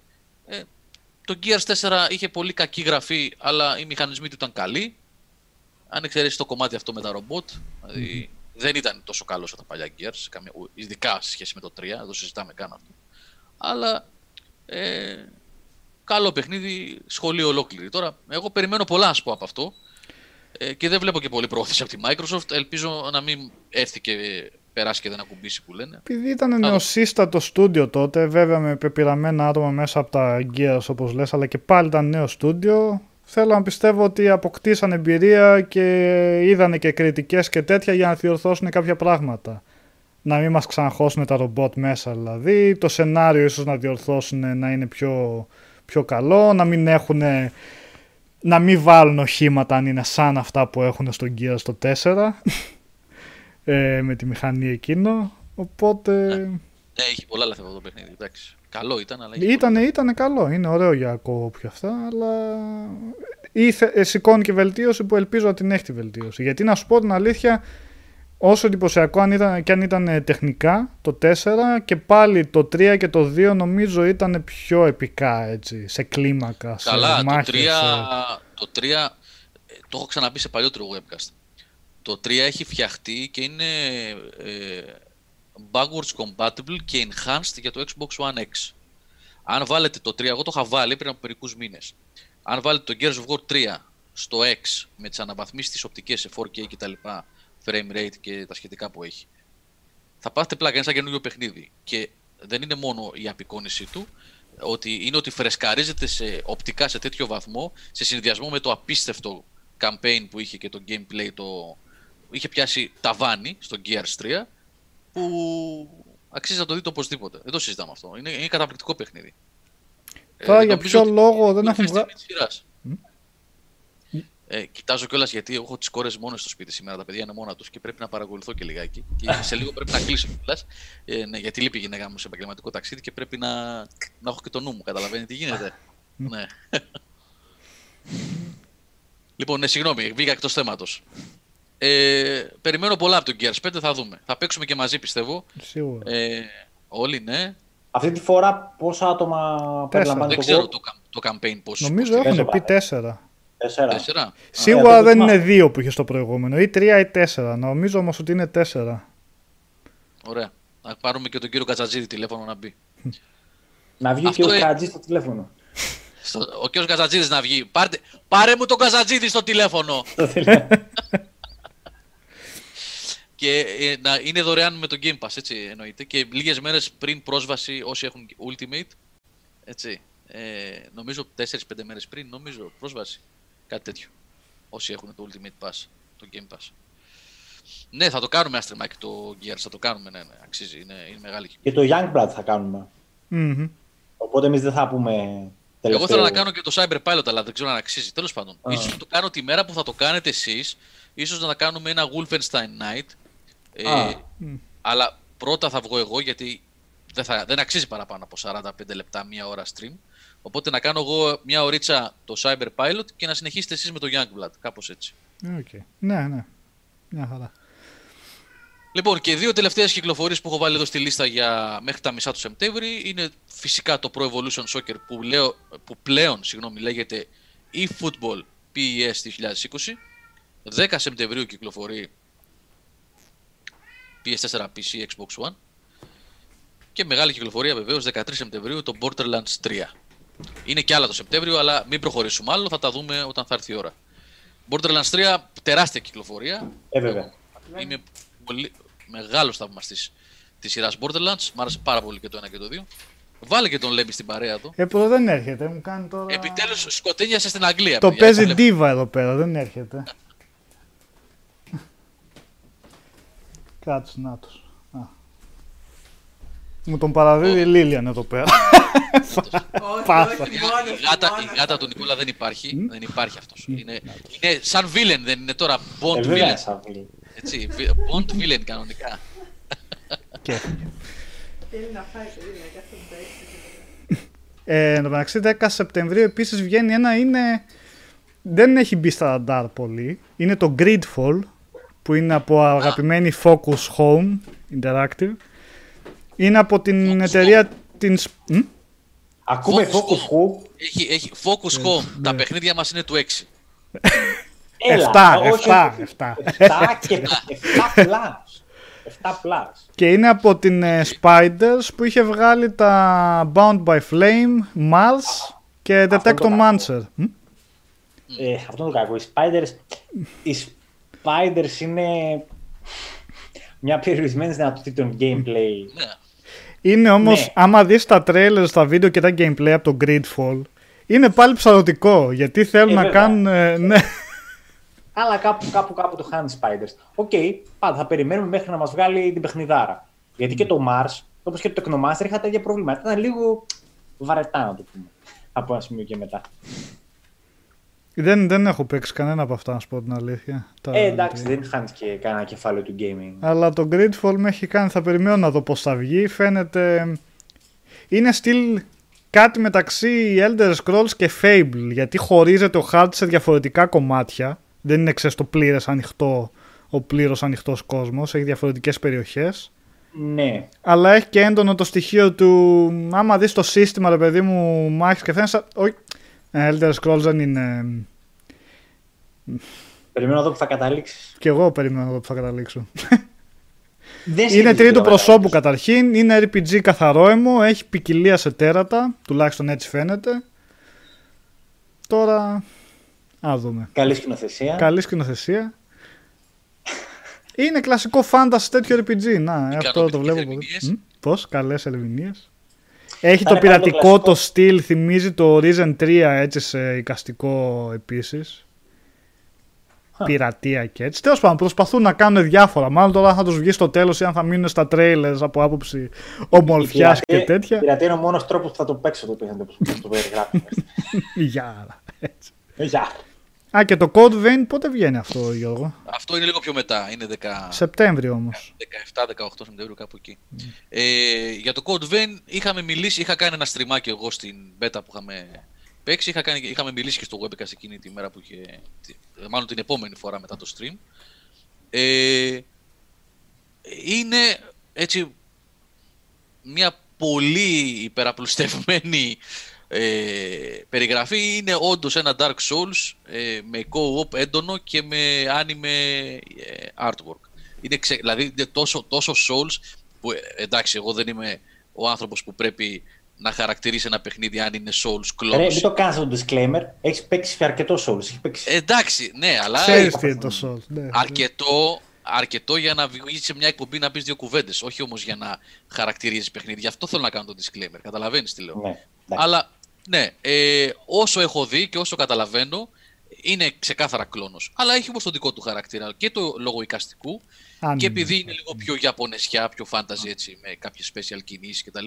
Και πολύ σημαντικό έχει το co-op που είτε είναι με πραγματικό παίκτη ε, με ομάδα είτε με AI που εμένα ας πούμε, που έτρωγα πολύ ξύλο βοηθούσε πάρα πολύ. Σε σήκωνε, ας πούμε, σε βοηθούσε. Είναι πάντα μαζί σου. Ναι. Είναι πάντα σε όλο το campaign. Έχεις κάποιον πάντα μαζί. Αυτό είναι σημαντικό νομίζω για κάποιον που τρώει ξύλο και τα παρατάει επειδή τρελαίνεται που πρέπει να ξαναπέξει το ίδιο πράγμα ξανά και ξανά. Θα το δούμε αυτό όταν θα έρθει η ώρα. Είναι, ε, γενικά, παιδιά, το φθινόπωρο έχει πάρα πολύ παιχνίδι, πάρα πολλά πράγματα. Θα είναι μια πολύ γεμάτη σεζόν. Όλα Ε, μαζί, ναι. Ναι, ναι, ναι. Για το Witcher τη Ήθελα- σειρά τι να πούμε ρε, και το Witcher. Ξέρω, ένα τρέιλερ δείξαν, ξέρω. Τι να πω. Ναι. Μακάρι να πάει Μακα- καλά. Μμ. Ε, τι, Είπατε και δύο μακάρι να πάει καλά. ναι. Τι, α, ελπίζω να, να τους βγει σε καλό. Νο- νομίζω έχουν επενδύσει αρκετά. Εγώ διαβάζω τα βιβλία τώρα και με έχει ψήσει πάρα Συγγνώμη πολύ. λίγο, εγώ φε- ε, φεύγω για δύο λεπτά. Ε, οκ.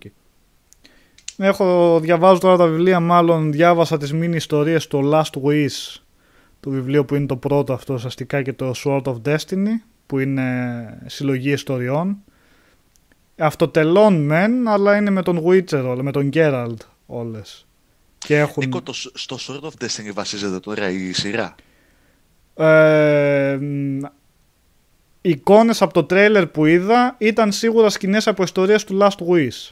Α, τον Last Wish. Αλλά έχει μέσα και το Blood of the Elves ε, ε, σκηνές, γιατί, ε, όχι σκηνές, σίγουρα γιατί είναι η Siri μέσα και η Siri είναι χαρακτήρας που κανονικά παρουσιάζεται στο πρώτο βιβλίο της ε, πενταλογίας γιατί βγήκε το Last Wish, το Sword of Destiny και μετά βγαίνει το Blood of the Elves που είναι το πρώτο της πενταλογίας που είναι πλέον μια ιστορία συγκεκριμένη η πορεία του Geralt όπου πάει, όπου καταλήγει, εν πάση περιπτώσει.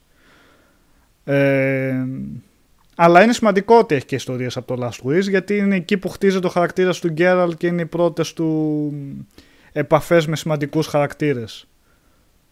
Τώρα, ό,τι κρίνω παιδιά από εικόνες που είδα από το τρέιλερ, έτσι, ότι, ότι κατάλαβα ότι είναι σκηνές που είναι παρμένες από τα βιβλία. Δεν, δεν έχω ιδέα από εκεί και πέρα τι θα κάνουν. Έχουν βέβαια τονίσει επανειλημμένως ότι θα, στη σειρά θα στηρίζεται αποκλειστικά στα βιβλία και όχι στα παιχνίδια. Μμ. Όχι βέβαια ότι τα παιχνίδια δεν ήταν, ε, ήταν και αυτά πιστά στα βιβλία, αλλά κάνανε και αυτά τα διαφορετικά, τα δικά τους έτσι, πράγματα. Ε, ναι. Λοιπόν, αυτά ε, ε, από τις κυκλοφορίες νομίζω ότι δεν έχουμε κάτι άλλο. Θα, να είμαστε καλά μετά το, τις διακοπές. Εκεί κατά τις 20 κάτι του μήνα που θα βγούμε πάλι live. Δεν ξέρω αν θα κάνουμε webcast στις 19 του μήνα, δηλαδή αφού αμέσως αφού γυρίζω εγώ από διακοπές. Δεν ξέρω και τα παιδιά ποια θα είναι διαθέσιμη κτλ. Σίγουρα όμως θα γίνουν live ε, Σίγουρα, κακώς λέω σίγουρα γιατί δεν έχω μιλήσει με τα παιδιά, αλλά τέλος πάντων είναι πολύ πιθανό να βγουν live εκείνες τις ημέρε που θα είναι η Gamescom. Ε, αν έχει και τίποτα ενδιαφέρον δηλαδή για σχολιασμό, όπως είχαμε κάνει στην E3. Ε, όχι live, να κάνουμε live και να σχολιάζουμε, γιατί δεν, δεν θα γίνουν τέτοιες παρουσιάσεις εκεί. Αλλά να κάνουμε κάποιο webcast με επιστροφής, να το πω έτσι, μετά τις διακοπές και σχολιασμού για την έκθεση, το τι θα παρουσιάσει, έχει παρουσιαστεί εκεί κτλ. Οπότε θα τα δούμε. Τώρα, ε, να σας πω κάτι άσχετο εγώ. Κάτι άσχετο. Που ταιριάζει βέβαια με την προηγούμενη συζήτησή σας. Δεν την άκουσα όλη, συγγνώμη γιατί έλειψα για λίγο. Που λέγατε για το Witcher. Εγώ, επειδή γράφει εδώ κιόλας ο Τικέ Λουίτζι ότι ήθελε και ένα χρωματάκι ο Τζέραλτ λίγο πιο άσπρος κτλ. Εγώ θα ήθελα πάρα πολύ να δω μια πολύ αδικημένη σειρά ε, λογοτεχνη, ε, λογοτεχνίας φαντασίας, ε, ηρωικής φα, ε, φαντασίας πιο, σω- πιο συγκεκριμένα, ε, τον ε, αιώνιο πρόμαχο, τον Eternal Champion του Michael Moorcock και συγκεκριμένα την έκφανση του Elric, γιατί είναι πάρα πολύ Eternal Champions. Ε, είναι από τις αγαπημένες μου σειρές βιβλίων. Είναι πολύ διάσημη, αλλά όχι τόσο ώστε να γίνει mainstream και να, τουλάχιστον για την ώρα μέχρι στιγμής, και να γίνει κάποια τηλεοπτική σειρά ή κάποια ταινία. Υπήρχαν κάποτε πλάνα, είχε, είχα διαβάσει ότι θέλαν να κάνουν κάποια πλάνα για να γυρίσουν την ταινία στην Τουρκία κτλ. Δεν ευδοκίμησε ποτέ αυτό το project. Νομίζω ότι με τα σύγχρονα δεδομένα, δηλαδή με την τηλεόραση που επενδύει σε τέτοια πράγματα, θα μπορούσαν από τα πλέον έχουν γίνει βιβλία. Οι διάφορες ιστορίες που ήταν σκόρπιες του Μούρκοκ έχουν γίνει βιβλία. Ε, είναι 5 ή 6 τα βιβλία. Ε, και θα μπορούσε να γίνει μια υπέροχη, γιατί έχει φοβερές ιστορίες ο Μούρκοκ με τον Έλρικ και θα μπορούσε να γίνουν φοβερές, ε, μια φοβερή παραγωγή ε, αν πέσουν λεφτά. Ε, Και νομίζω ότι θα ήταν. ε, άξιζε πρώτα να δούμε κάτι από εκεί και ύστερα Witcher. Αλλά εντάξει, οκ. Εν τω μεταξύ, Γιώργο, τώρα γιατί θέλω να σε ρωτήσω. Γιατί παίζει, ε, ας πούμε, Μούρκοκ, εγώ διάβασα, μόλις διάβασα Tolkien, το επόμενο πράγμα που διάβασα ήταν Μούρκοκ. Μμ. Και εσύ μου πες τώρα για αδικημένος. Παίζει βέβαια να είμαι επηρεασμένος επειδή λόγω μουσικής, δηλαδή Blind Guardian, Ναι. ε, η Domine που πιάσανε τότε τους, α, το Μούρκοκ, το Eternal Champion και όλο το πρώτο δίσκος, οπότε ξέρεις, εκτός αν εγώ επηρεάστηκα από εκεί, οπότε λες εσύ ότι ήταν λίγο πιο κάτω σε επίπεδο δημοτικότητας γενικά σε αυτούς που Ε, διαβάζανε ο- fantasy. Αυτό ήθελα να ρωτήσω. Κοίταξε, ο Μούρκοκ σαν δημοτικότητα ποτέ δεν έπιασε επίπεδα ούτε καλά. Το συζητάμε καν για Tolkien. Ναι, ναι, Έτσι. ναι, ναι, ναι. Εντάξει. Ναι. Ε, ακόμα και άλλων. Βέβαια, εδώ θα μας βοηθήσει ο Σάβα τώρα με τις τεράστιες γνώσεις που έχει από τη, από τη λογοτεχνία. Αλλά τέλος πάντων, από όσο γνωρίζω εγώ, επιτυχία και αναγνώριση ο Μούρκοκ έχει στην Ναι. κοινότητα της ηρωικής φαντασίας. Αλλά δεν έγινε ποτέ τόσο mainstream ώστε τουλάχιστον μέχρι, μέχρι σήμερα, έτσι, ε, να γίνει μια μεταφορά. Υπήρχε, υπήρχε, είχα δει και screenshots από ένα prototype παιχνίδι τύπου Diablo στα 90s, τέλη δεκαετίας 90, αρχές δεκαετίας 2000 ε, με τον Elric. Τύπου Diablo παιχνίδι που, ε, RPG, Diabloides, που δεν ευδοκίμησε και αυτό ποτέ. Ε, όχι, όχι. Ε, του Μούρκοκ τα βιβλία είναι πολύ μετά τον Άρχοντα. Καμία σχέση. Είναι. Είναι δεκαετία 60, 70, μέχρι και ε, ο, τώρα πρόσφατα έχει κάποια επεισόδια που έχουν γραφτεί. Ε, ε, αλλά ο Μούρκοκ έχει βέβαια και άλλη ιστορία. Είχε δουλέψει και με τους Hawkwind, είχε στα 70s. Ε, είναι άλλη μορφή, είναι άλλη φιγούρα. Και έχει και μια παίχθεια προς το έργο του Tolkien. Δεν του αρέσει αυτή η ηρωική φαντασία Το... ναι. πολύ πιο σκληρός, έχει, του αρέσουν οι αντιήρωες, του αρέσουν τα πιο τέλος πάντων, άλλα πράγματα. Δεν του αρέσουν αυτά με τα χαρούμενα ξωτικά και τα λαμπερά κτλ. Είναι πολύ βαρύς στο, στο Internal Champion. Ειδικά σε κάποιες άλλες από τις ιστορίες, το Internal Champion, τον Corum και το Hawkmoon που είναι πολύ ακόμα πιο βαριά και ματηρά τα πράγματα. Ε, σε κάθε περίπτωση με όσα... από Και ζει ό,τι- κιόλας, έτσι. Ο Μούρκοκ ζει ακόμα. Ζει βεβαίως, ναι. Ναι, Ναι. ζει, ζει, ζει, δεν, Δεν έχει. έχει. Είναι 80 χρονών, νομίζω πόσο είναι. Ναι, είναι μεγάλος, αλλά ζει. ναι. Ε, και ο Ερεκόζη είναι λίγο πιο πρωτόλιο, όχι πιο πρωτόλιο, είναι πρωτόλι. Ε. Ε, Το έργο Ερεκόζη δεν είναι τόσο καλό σαν τον Έλρικ, ε, ούτε, ούτε καν δηλαδή, ούτε σαν Χόκμουν και Κόρουμ.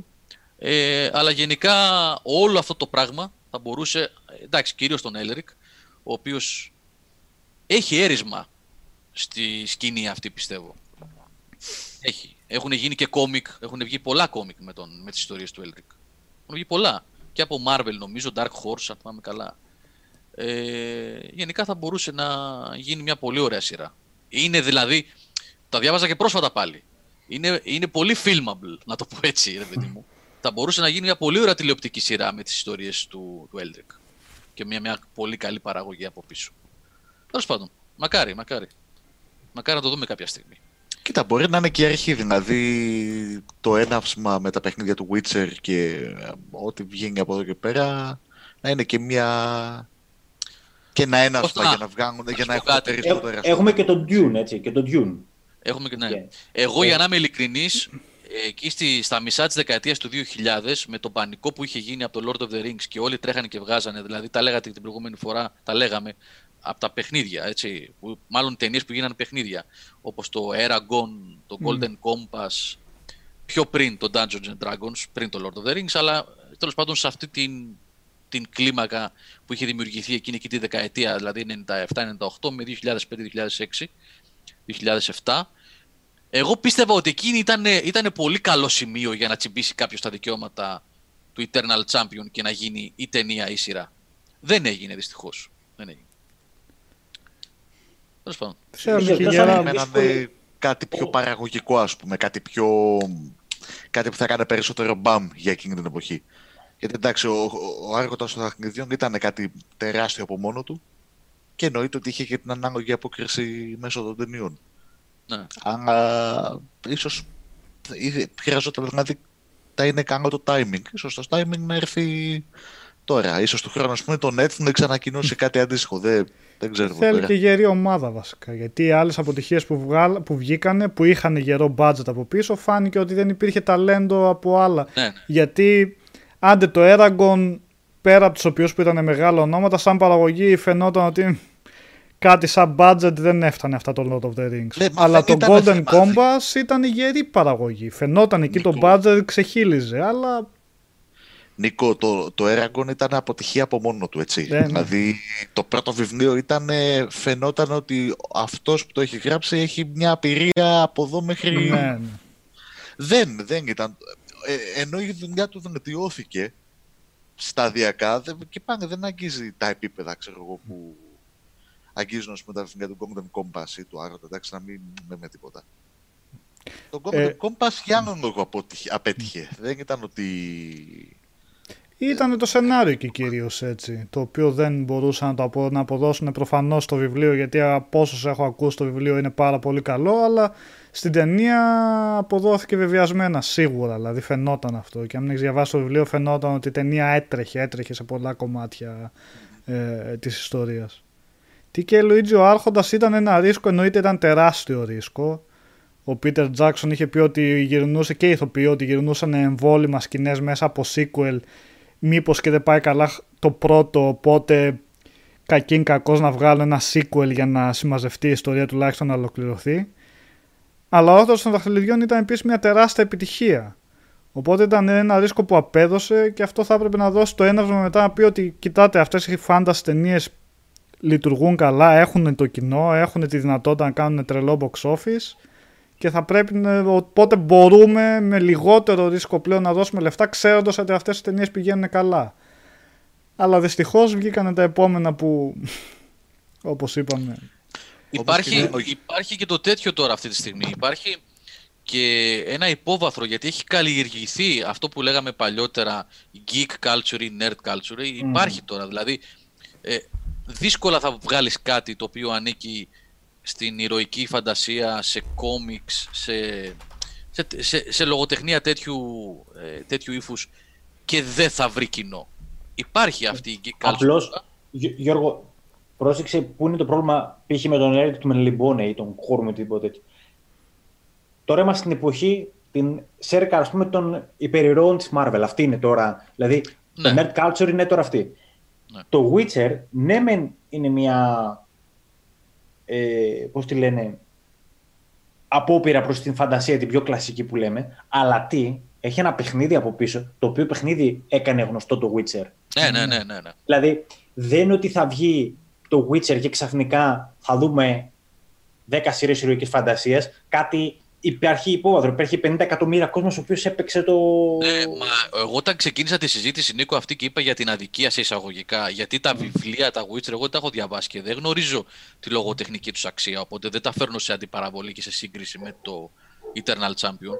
Μμμ. Εγώ μίλησα για την αδικία του ότι μία σειρά που θα, κατά την άποψή μου, θα έπρεπε, μάλλον μία σειρά βιβλίων, που θα έπρεπε να έχει γίνει τηλεοπτική σειρά πριν το Witcher, γιατί α- κατά την άποψή μου αξίζει, έχει ωραίο πλούσιο πρωτότυπο υλικό, είναι το Eternal Champion.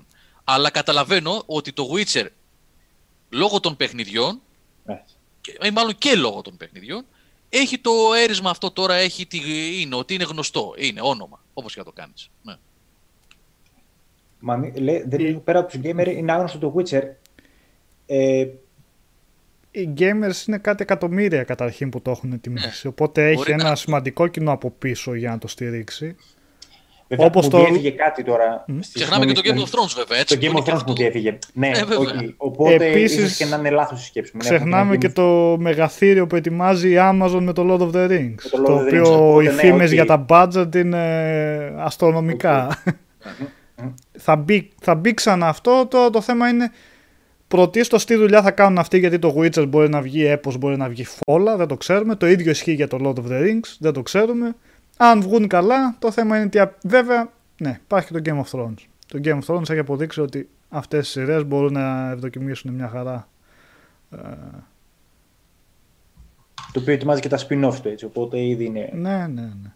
Να δούμε Μα πώς θα αυτό πάρουν λέω. αυτά γιατί είχε πολύ πικρή η κατάληξη το Game of Εγώ Thrones. το, λέω, ε, εγώ, εγώ το έχω καημό ρε παιδιά, γι' αυτό το λέω, γιατί πέφτουν λεφτά, γίνονται παραγωγές, υπάρχουν δηλαδή, παίρνουν την ηρωική φαντασία, ψάχνουν να βρουν τι έχει πουλήσει και τα κάνουν σειρές και ταινίες. Άντε, Πάρε το γύρνα, Eternal. γύρνα, γύρνα εσύ τώρα τον εσωτερικό κόσμο του Ελερικό, πώ τον περιγράφει και το τι συμβαίνει με το σπαθί του Είναι δύσκολο. Αν το- Όχι απλά δύσκολο. Ναι, είναι δύσκολο. Δηλαδή, έχει και κάποια. είναι πολύ δύσκολο να θα πέσεις. Είναι δύσκολο το γιατί χαρακτήρα. δεν είναι και ήρωας. Αλλά ξέρεις τι γίνεται. Και ο Γκέραλτ δεν είναι ήρωας. Δεν το λες ήρωα με την παραδοχή. Αλλά ο Δεν Γκέραλτ δεν είναι. Αρχιτυπικός ένας ήρωας ο τέτοιος. Έτσι. Ναι, αλλά Δεν είναι, είναι mutant. Οι δυνάμεις του είναι mutant. Θα ουσιαστικά είναι. Ε, ναι, είναι δύσκολο Καλά, για τον καλά. Έλερη που λες, γιατί Ναι. είναι αντιήρωας ξεκάθαρα. Δηλαδή είναι, είναι ένας τύπος ο οποίος δεν νοιάζεται για τίποτα, δεν υπάρχει δικαιοσύνη, δεν είναι και υπότιμο. chaotic neutral. Μμμ. Junk Monkey έχεις χάσει επεισόδια. Η τελευταία σεζόν του Game of Thrones έχει βγει εδώ και τρεις μήνες. Έλα, εντάξει, τρολάρι. Όχι, ξέρει τι λέει, δεν έχει Α, βγει. ναι. τέτοιος. Αχα. Εμείς Α, θα έλα, πούμε με, ναι, τη- εντάξει. με την προσμονή. ναι. Ε, Τώρα, δεν είναι εννοώ το αντίρωο ότι δεν θα είναι εμπορικός, διότι οι αντίρωε είναι μια περίοδος στην οποία είναι και τσουμοδό. Μπορείς να βάλεις αντίρωε. Δεν είμαστε δεκαετία 90 που αν θα σου βγαίνει ο άλλος chaotic neutral θα έλεγε τι είναι αυτός. Με τους καλούς είμαστε, ξέρω εγώ, η δεκαετία 80. ναι, ναι. Απλά πώς θα το μεταφέρεις το τι συμβαίνει στο μυαλό του Έλερικ. Γιατί Ναι, άμα είναι- χάσει αυτό, πέρα από τα σκηνικά, άμα χάσει αυτό, έχασες και όλο το νόημα της. Ναι, Στη έχεις γραφή δίκιο. του Είναι είναι δύσκολος χαρακτήρας. Είναι δύσκολο. Θέλει πολύ καλή γραφή για να αποδοθεί η θύελα που έχει μες στο μυαλό του ναι. και το τι κάνει, γιατί κάνει αυτά που κάνει. ε, Ναι. και επιστρέφουμε Είναι στο Lord of the Rings που και αυτό θεωρούταν ότι ήταν unfilmable όμως, έτσι. Η έκταση και το εύρος και. Καλά. Ήταν Κοίτα όμως και καλά. κάτι που δουλεύανε 10 χρόνια όμως, έτσι. Δεν ήταν ότι κάτσανε Φυσικά, σε ένα ναι. χρόνο, ξέρω εγώ, ή σε πέντε μήνες. Ήτανε, ήτανε passion project του, Peter Jackson. ε, Ναι. του Peter Jackson. Αυτό το δούλεψε και του βγήκε, έτσι. Ναι. Α, Είχανε πάθος από πίσω, είχαν σίγουρα όραμα. Πήγε ο Peter Jackson. τι- Είναι απίστευτο το τι βιογραφικό έχει ο Peter Jackson και του δώσανε να γυρίσει τέτοιο έπος έτσι. Το βλέπαμε Εντάξει, τότε ήταν- και λέμε είναι δυνατόν από το Brain Dead και το Meet the Feebles θα δούμε Lord of the Ένα Rings. Heavenly Creatures μόνο ήταν. ε, Που Ναι, ήταν, ναι, έτσι. ναι. Που και αυτό βέβαια ήταν άσχετο από, σε σχέση με τη Ναι. θεματική του. Όχι ότι τα άλλα ήταν σχετικά. αλλά ναι. γιατί ότι ακολούθησε μετά τι ήταν, τίποτα ναι, δεν το. πρόσεκτο, ας πούμε. District Εντάξει. 9. Το King Kong ήταν ok και μετά έβγαλε το άλλο το χώρο, το thriller, πώς το λέγανε; Κάτσε, ρε, δεν έχει το District 9. Όχι, αυτό το Δεν Blockham είναι. σκηνοθεσία. Είναι, είναι παραγωγή δική του. Δεν είμαι- ήταν Παραγωγή. του Peter Jackson. Αυτό είναι το Neil Blockham που έκανε και το Elysium Ναι, ναι. μετά. Ναι, το Ένας District ε, Nine. νοτιοαφρικανός είναι ο σκηνοθέτης. Σίγουρα Ναι, δεν ναι. μπλέκεται πουθενά, ρε παιδιά. Ίσως Όχι, είναι παραγωγή αυτός. παραγωγός. Ναι, α, οκ, Παραγωγός δεν είναι το ο ξέρω. Peter Α, Jackson. OK, OK. Εσύ λες σαν σκηνοθέτης, έτσι. Ε, ναι, ναι. Α, Και οκ. περιμένουμε sequel 10 χρόνια. Έτσι, δεν ξέρω, κάτι είπαν ετοιμάσουν. Για θα τον βγάλουν. District. Ναι, ή όχι. Ε, είχε πει τελικά, ο ε. σκηνοθέτης ότι δεν, τον ενδια- δεν τον ενδιαφέρει γενικά. Γιατί την ιστορία που ήθελε να πει την είπε. Λέει τώρα να κάνω sequel να κάνω τι, εξωγήινη, να κάνουν ε, επέμβαση και να γίνεται πόλεμος. Είναι πιο κλεισέ αυτό. Οπότε είχε πει Καλά, ότι ήταν δεν φοβερός πολύ όμως. τρελαίνεται. Φοβερή ταινιακή αλληγορία της και. Ναι, αλλά ήταν η Για- μόνη ταινία. Ε, και το τσάπι ήταν ε, συμπαθητικό βέβαια. Εντάξει, το Elysium ήταν που δεν του βγήκε καθόλου. Το Elysium γίνεται γιατί ήταν δύο ταινίες. Ήταν μια ωραία ταινία, ταινία στο πρώτο μισό και ένα πράγμα action shooter στο δεύτερο μισό που κανείς δεν κατάλαβε τι, για ποιο λόγο υπήρχε. Ας πούμε. Το District 9 όμως ήταν πολύ εναλλακτική sci-fi ταινία, πολύ ωραίο. Ε, και τώρα ετοιμάζει αυτό στο Robocop που με τη μόδα των ε, Halloween, Terminator και κάποια άλλα που μου διαφεύγουν θα είναι απευθεία sequel από το Robocop το 2 ή το 1. Halloween, όχι Halloween, γιατί έφαγα φρίκι. Λέω η Halloween τι; Τα- Ποια ταινία, το συγκρότημα; Α, ε, ταινία. Ναι, κόλλησα. Ναι, λίγο. Το Dune Γεια σου, κάποιος Λουκά. παραπάνω ανέφερε αν ε, πιστεύουμε ότι έχει ελπίδες να βγει καλό κτλ. Οι ελπίδες που έχω είναι ότι το έχει αναλάβει ο Ντένις Villeneuve που είναι από τους αγαπημένους μου σύγχρονους, σκηνοθε... σύγχρονους σκηνοθέτες βασικά που κατάφερε να κάνει μια εξαιρετική αναβίωση με το, του Blade Runner με το προπέρσινο Blade Runner 2029 πώς λεγόταν 49 νομίζω. 49, 49 σωστά ε, οπότε Πρέπει να δείτε και τα... Να σημειώσουμε να δούμε και τα mini clips όποιος δει την ταινία, έτσι. Έχει κάτι ναι, mini σωστά. short ως movies, prequel αυτά Μμ. Ναι, που συνδέουν τα δύο Blade Runner, ναι.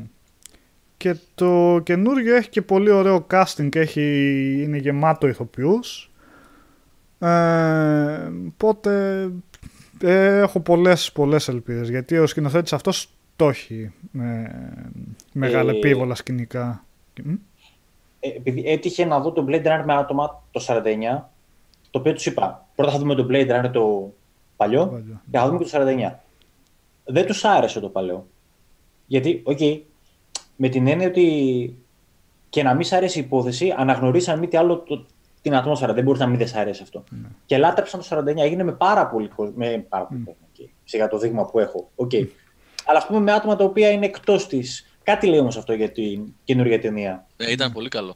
Με αυτή την έννοια. Ότι ακόμα και άτομα τα οποία δεν τους. Ήταν πολύ καλό. Και πιστός τραβούσε στο το- το... και στην ατμόσφαιρα. Ναι, ήταν πολύ καλός το 49. Ούτε υπερβολές, ούτε ήταν όσο έπρεπε. Και στη δράση και στις σκηνές που έδειχνε και στις αργές σκηνές, στα τοπία. Είχε φανταστική φωτογραφία αυτό, κλισέ, αλλά ήταν πολύ ωραία τα σκηνικά που έδειχνε. Το Alita Battle Angel που λέει ο Λουμπ Γκαρού, Γιώργο, και έκλεισε ο Γιώργος, ε, το είδε κανένας άλλος. Νο, ε, λέω Όχι, το Γιώργο ναι, επειδή ναι, είχε πει θα ναι, το το- έβλεπε. Ναι, δεν το πρόσφατα. είδα ακόμα, όχι, δεν το Όχι, είδα. Ναι. Μας έφαγε το Big Bang Theory στο Netflix. Ήταν, ήταν καλό ο Λουμπγκάρο το Alita Battle Angel. Βέβαια, να έχεις υπόψη ότι έχει πολύ ρομάντζο. Και το ρομάντζο είναι, του είναι λίγο. μπα, Έτσι, λίγο. Ε, στην υπερβολή θα μπορούσε να κάνει χωρίς το σπορ. Αλλά είναι, είναι ωραία παραγωγή. Έτσι. Φαίνεται σε ένα σωρό πλάνα ότι έχουν πέσει, έχουν πέσει λεφτά. Και έχει και καλή δράση. Η πρωταγωνίστρια παίζει πολύ καλά και το CGI effect που έχουν βάλει σε αυτήν είναι πιστευτό γιατί από τα τρέλερ φαινόταν ότι ε, το αν κάνει βάλει αυτό δεν το πολύ προσπερνούσε. Φαινόταν λίγο ψεύτικη αλλά στη τελική ταινία την έχουν καταφέρει πολύ ωραία. Ε, το Quiet Place ήταν, το έχετε φάει το Quiet Place. Ήταν μια χαρά ταινία. την κάνετε πολύ, τη σκέφτεστε πάρα πολύ, γι' αυτό δεν σας άρεσε. το Quiet Place. Εγώ θα Λέω πρέπει επειδή να λέει ότι και κλείσω- Λουίτζι εδώ, κακή εκτέλεση. Πώς; Εγώ θα πρέπει να κλείσω λιγάκι γιατί όπως σας είπα Ναι, ναι. έχω τα παιδιά μόνα τους στο σπίτι και πρέπει... Ναι, καταλαβαίνετε. Ε... Και είναι και 11.30. Ναι. Θα κλείσουμε μόνο, εντάξει. ναι. ναι. Λοιπόν, Τώρα- στα, στα... Ναι, όχι Για τώρα... το άστο. Stranger Things 3. Το Str- Είναι μεγάλη συζήτηση. Και εγώ αν απαντήσω τώρα για το Stranger Things. όχι, όχι, μην το πάμε εκεί, παιδιά. Θα την κλείσουμε. Ήταν, μια καλή, ήταν καλή κομμωδία το 3. Είχε, είχε, καλά, είχε καλά κομικά στοιχεία. Έχει μια μυθική σκηνή με το... Ε, βασικά το Never Ending Story το έχουμε συζητήσει ποτέ σε ταινία. Για το τι ωραία ταινία είναι. Ποιο; Το Never Ending Story. Εγώ ακόμα δεν το έχω δει αυτό. Το Neverending Story το πρώτο, το πρώτο Ναι. προσέξτε, έτσι. Είναι ένα πάρα πολύ fantasy παιδικό παραμύθι που μεγάλωσε μια γενιά ολόκληρης στα έτη. Εγώ ήμουν λίγο μεγαλύτερος βέβαια εκείνη την εποχή. Δεν ήμουν. τα- Εντάξει, πότε είναι. Το 84 Εγώ- είναι. Δεν ήμουν και πολύ ναι, μεγάλος. ναι, ναι, ναι, εκείνη. Ναι. Το 84. 11 χρονών ήμουνα. Αλλά. Ε,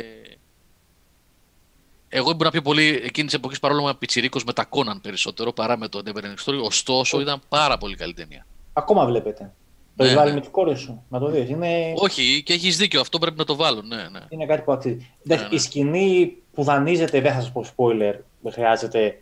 Το theme song του Never Ending Story είναι από τις πιο γλυκές σκηνές που έχω δει τελευταία. Δηλαδή, θυμάσαι Γιώργο έτσι και Νίκο. Εγώ δεν Ναι, το ναι. κατάλαβα γιατί το έχω δει μάλλον. Δεν το Οπότε ξέρω κατάλαβες, τι ε. είναι. Δεν είχες καλά παιδικά χρόνια, δεν έχεις δει το Never Ending Story. Δεν Ε. μου το βάλα να το δω. δεν το βάλαμε. Και δάκρυ. Είναι έτσι. ωραίο, μάθει είναι το ωραίο. νόημα. Νικόλα Βάλτο είναι ωραίο. Αξίζει. Ναι, το έχω, ναι. Το δω. Το What We Do in the Shadows, Loop Garou, πώς σου φάνηκε που λες το είδες; Εγώ πεθαίνω στα γέλια με αυτή την ταινία. Το Casa de Papel Κιλκαμές, τρίτη σεζόν είδα δύο επεισόδια.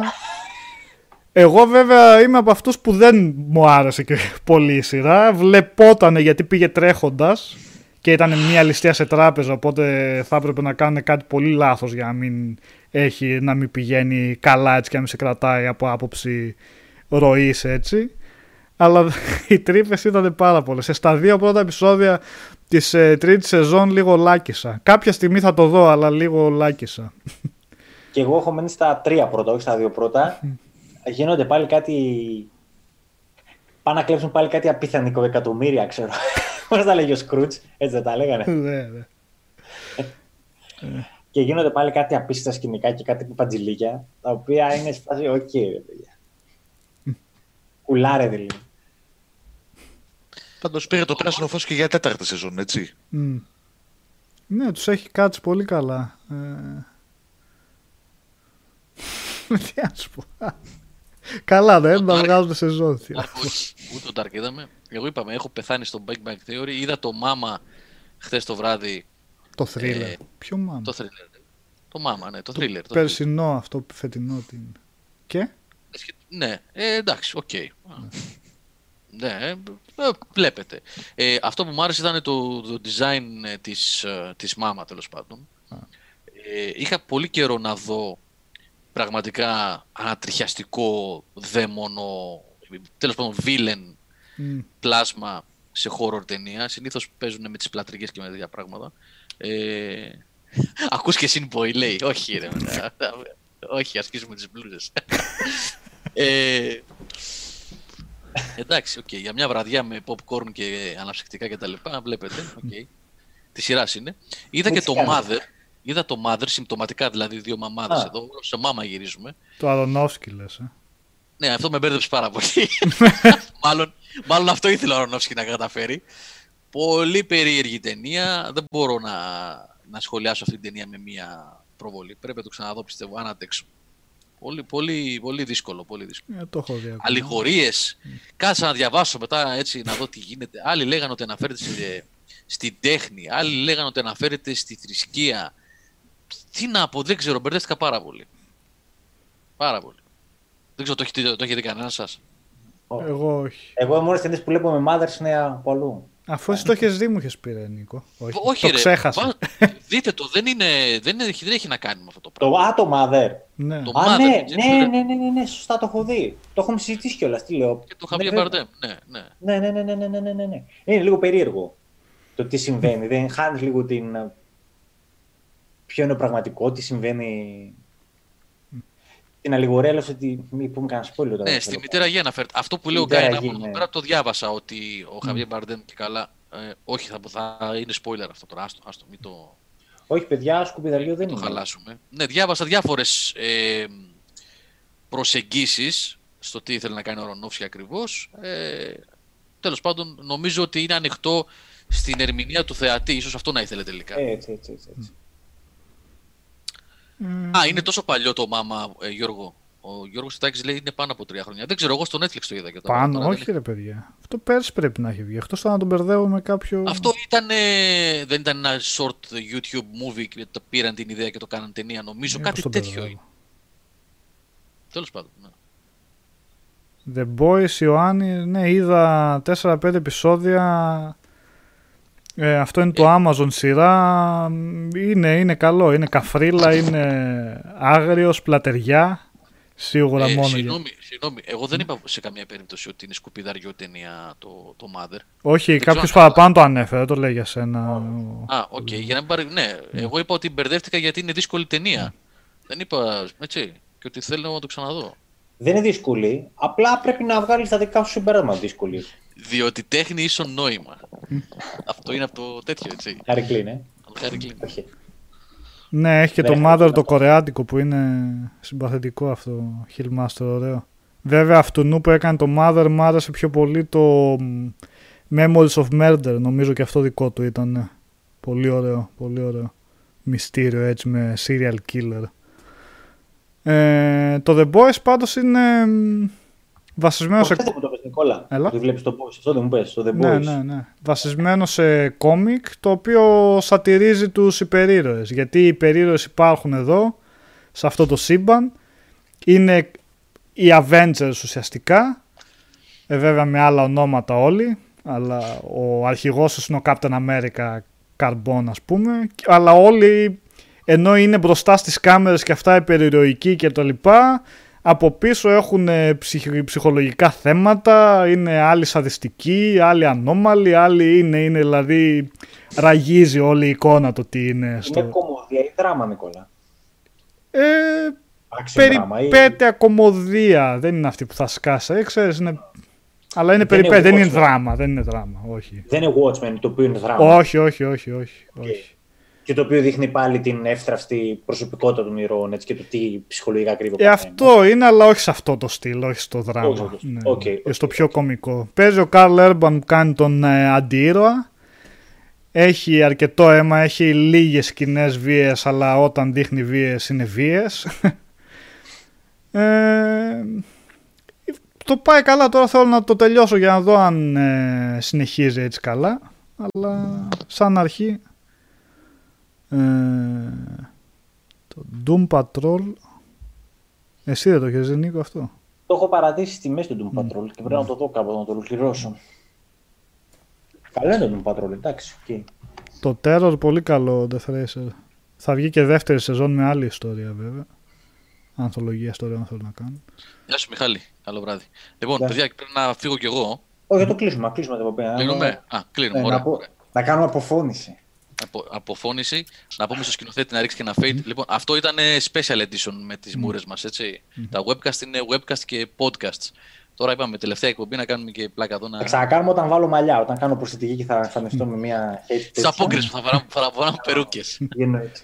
Απλά προτείνω μια ταινία που είδα τώρα πρόσφατα ε, προχθές που μου άρεσε πάρα πολύ είναι το Il Postino το 94, ο ταχυδρόμος ιταλικό το οποίο σε κάποιο νησί της Αλίας γυρίστηκε πολύ απλή ταινία σε σενάριο αυτά αλλά πολύ συγκινητική, φοβερά συγκινητική εξαιρετικός ο ε, πρωταγωνιστής ο Μάσιμο Τροίση ε, και ναι, την προτείνω παιδιά. Αν θέλετε να δείτε μια κοινωνική, συγκινητική, ωραία ιστορία. Il Postino. Αυτό. Από μένα.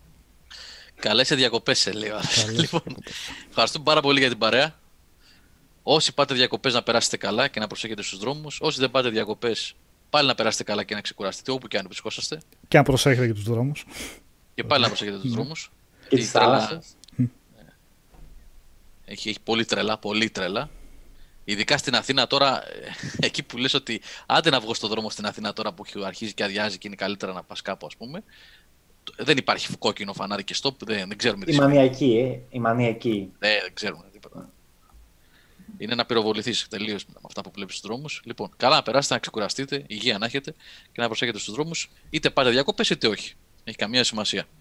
Εμείς live θα τα ξανα. Α! Υπάρχει πολύ μεγάλη πιθανότητα μέσα στην εβδομάδα να γίνει αυτό το Ναι, stream. ναι, ναι. Το Youngblood θα κάνουμε, ναι. Θα το κάνουμε σίγουρα. Δεν είναι... Νομίζω έτσι, Νικόλα, δεν υπάρχει περίπτωση να μην το κάνουμε. Το Wolfenstein. Ναι, ναι. Ναι. Ναι. Οπότε δεν λέμε ακόμα. Θα Uber κάνουμε Super ένα, Bowl. ένα κόμπο. Δηλαδή θα μου Ένα πούν τα παιδιά ποια μέρα θέλουν να το κάνουν και θα βγω εγώ μια ωρίτσα πριν από τα παιδιά να, κάνουμε, να δείτε λίγο το Cyber Pilot. Ε, και αυτό. Έτσι έχουμε κάποια τελευταία reviews που έχουμε για την εβδομάδα που θα βγουν. Προφανώς αυτά τα δύο. Το Youngblood, το Cyber Pilot και κάνα δύο ακόμα. Ένα το Sea διαλυματάκι of που λίγο... Solitude. Ναι. Ναι, το Sea of Solitude είναι έτοιμο, θα βγει αύριο αυτό. Ε, ένα διάλειμμα όλη η ομάδα για περίπου δύο εβδομάδες και θα επιστρέψουμε και- και στις 20 κάτι του μήνα για την Gamescom και σιγά σιγά για να πάρουμε μπροστά για τη νέα σεζόν. Οπότε έχουμε ακόμα μέσα στη εβδομάδα αρκετά πράγματα. Και επαναλαμβάνω ότι με όλα τα παιδιά που έχουν στείλει, είτε έχω, έχω μιλήσει ήδη, ή θα μιλήσω τις επόμενες ημέρες και εβδομάδες με τα παιδιά που έχουν δηλώσει ενδιαφέρον να συμμετάσχουν και να βοηθήσουν την ομάδα μας. Λοιπόν, να είστε καλά, παιδιά. Καλές διακοπές, καλό καλοκαίρι, υπόλοιπο καλοκαίρι και πιο σωστά. Τα λέμε. Φιλιά από μένα, γεια σας. Καλό βράδυ, παιδιά. Καλή μετά σε όλους.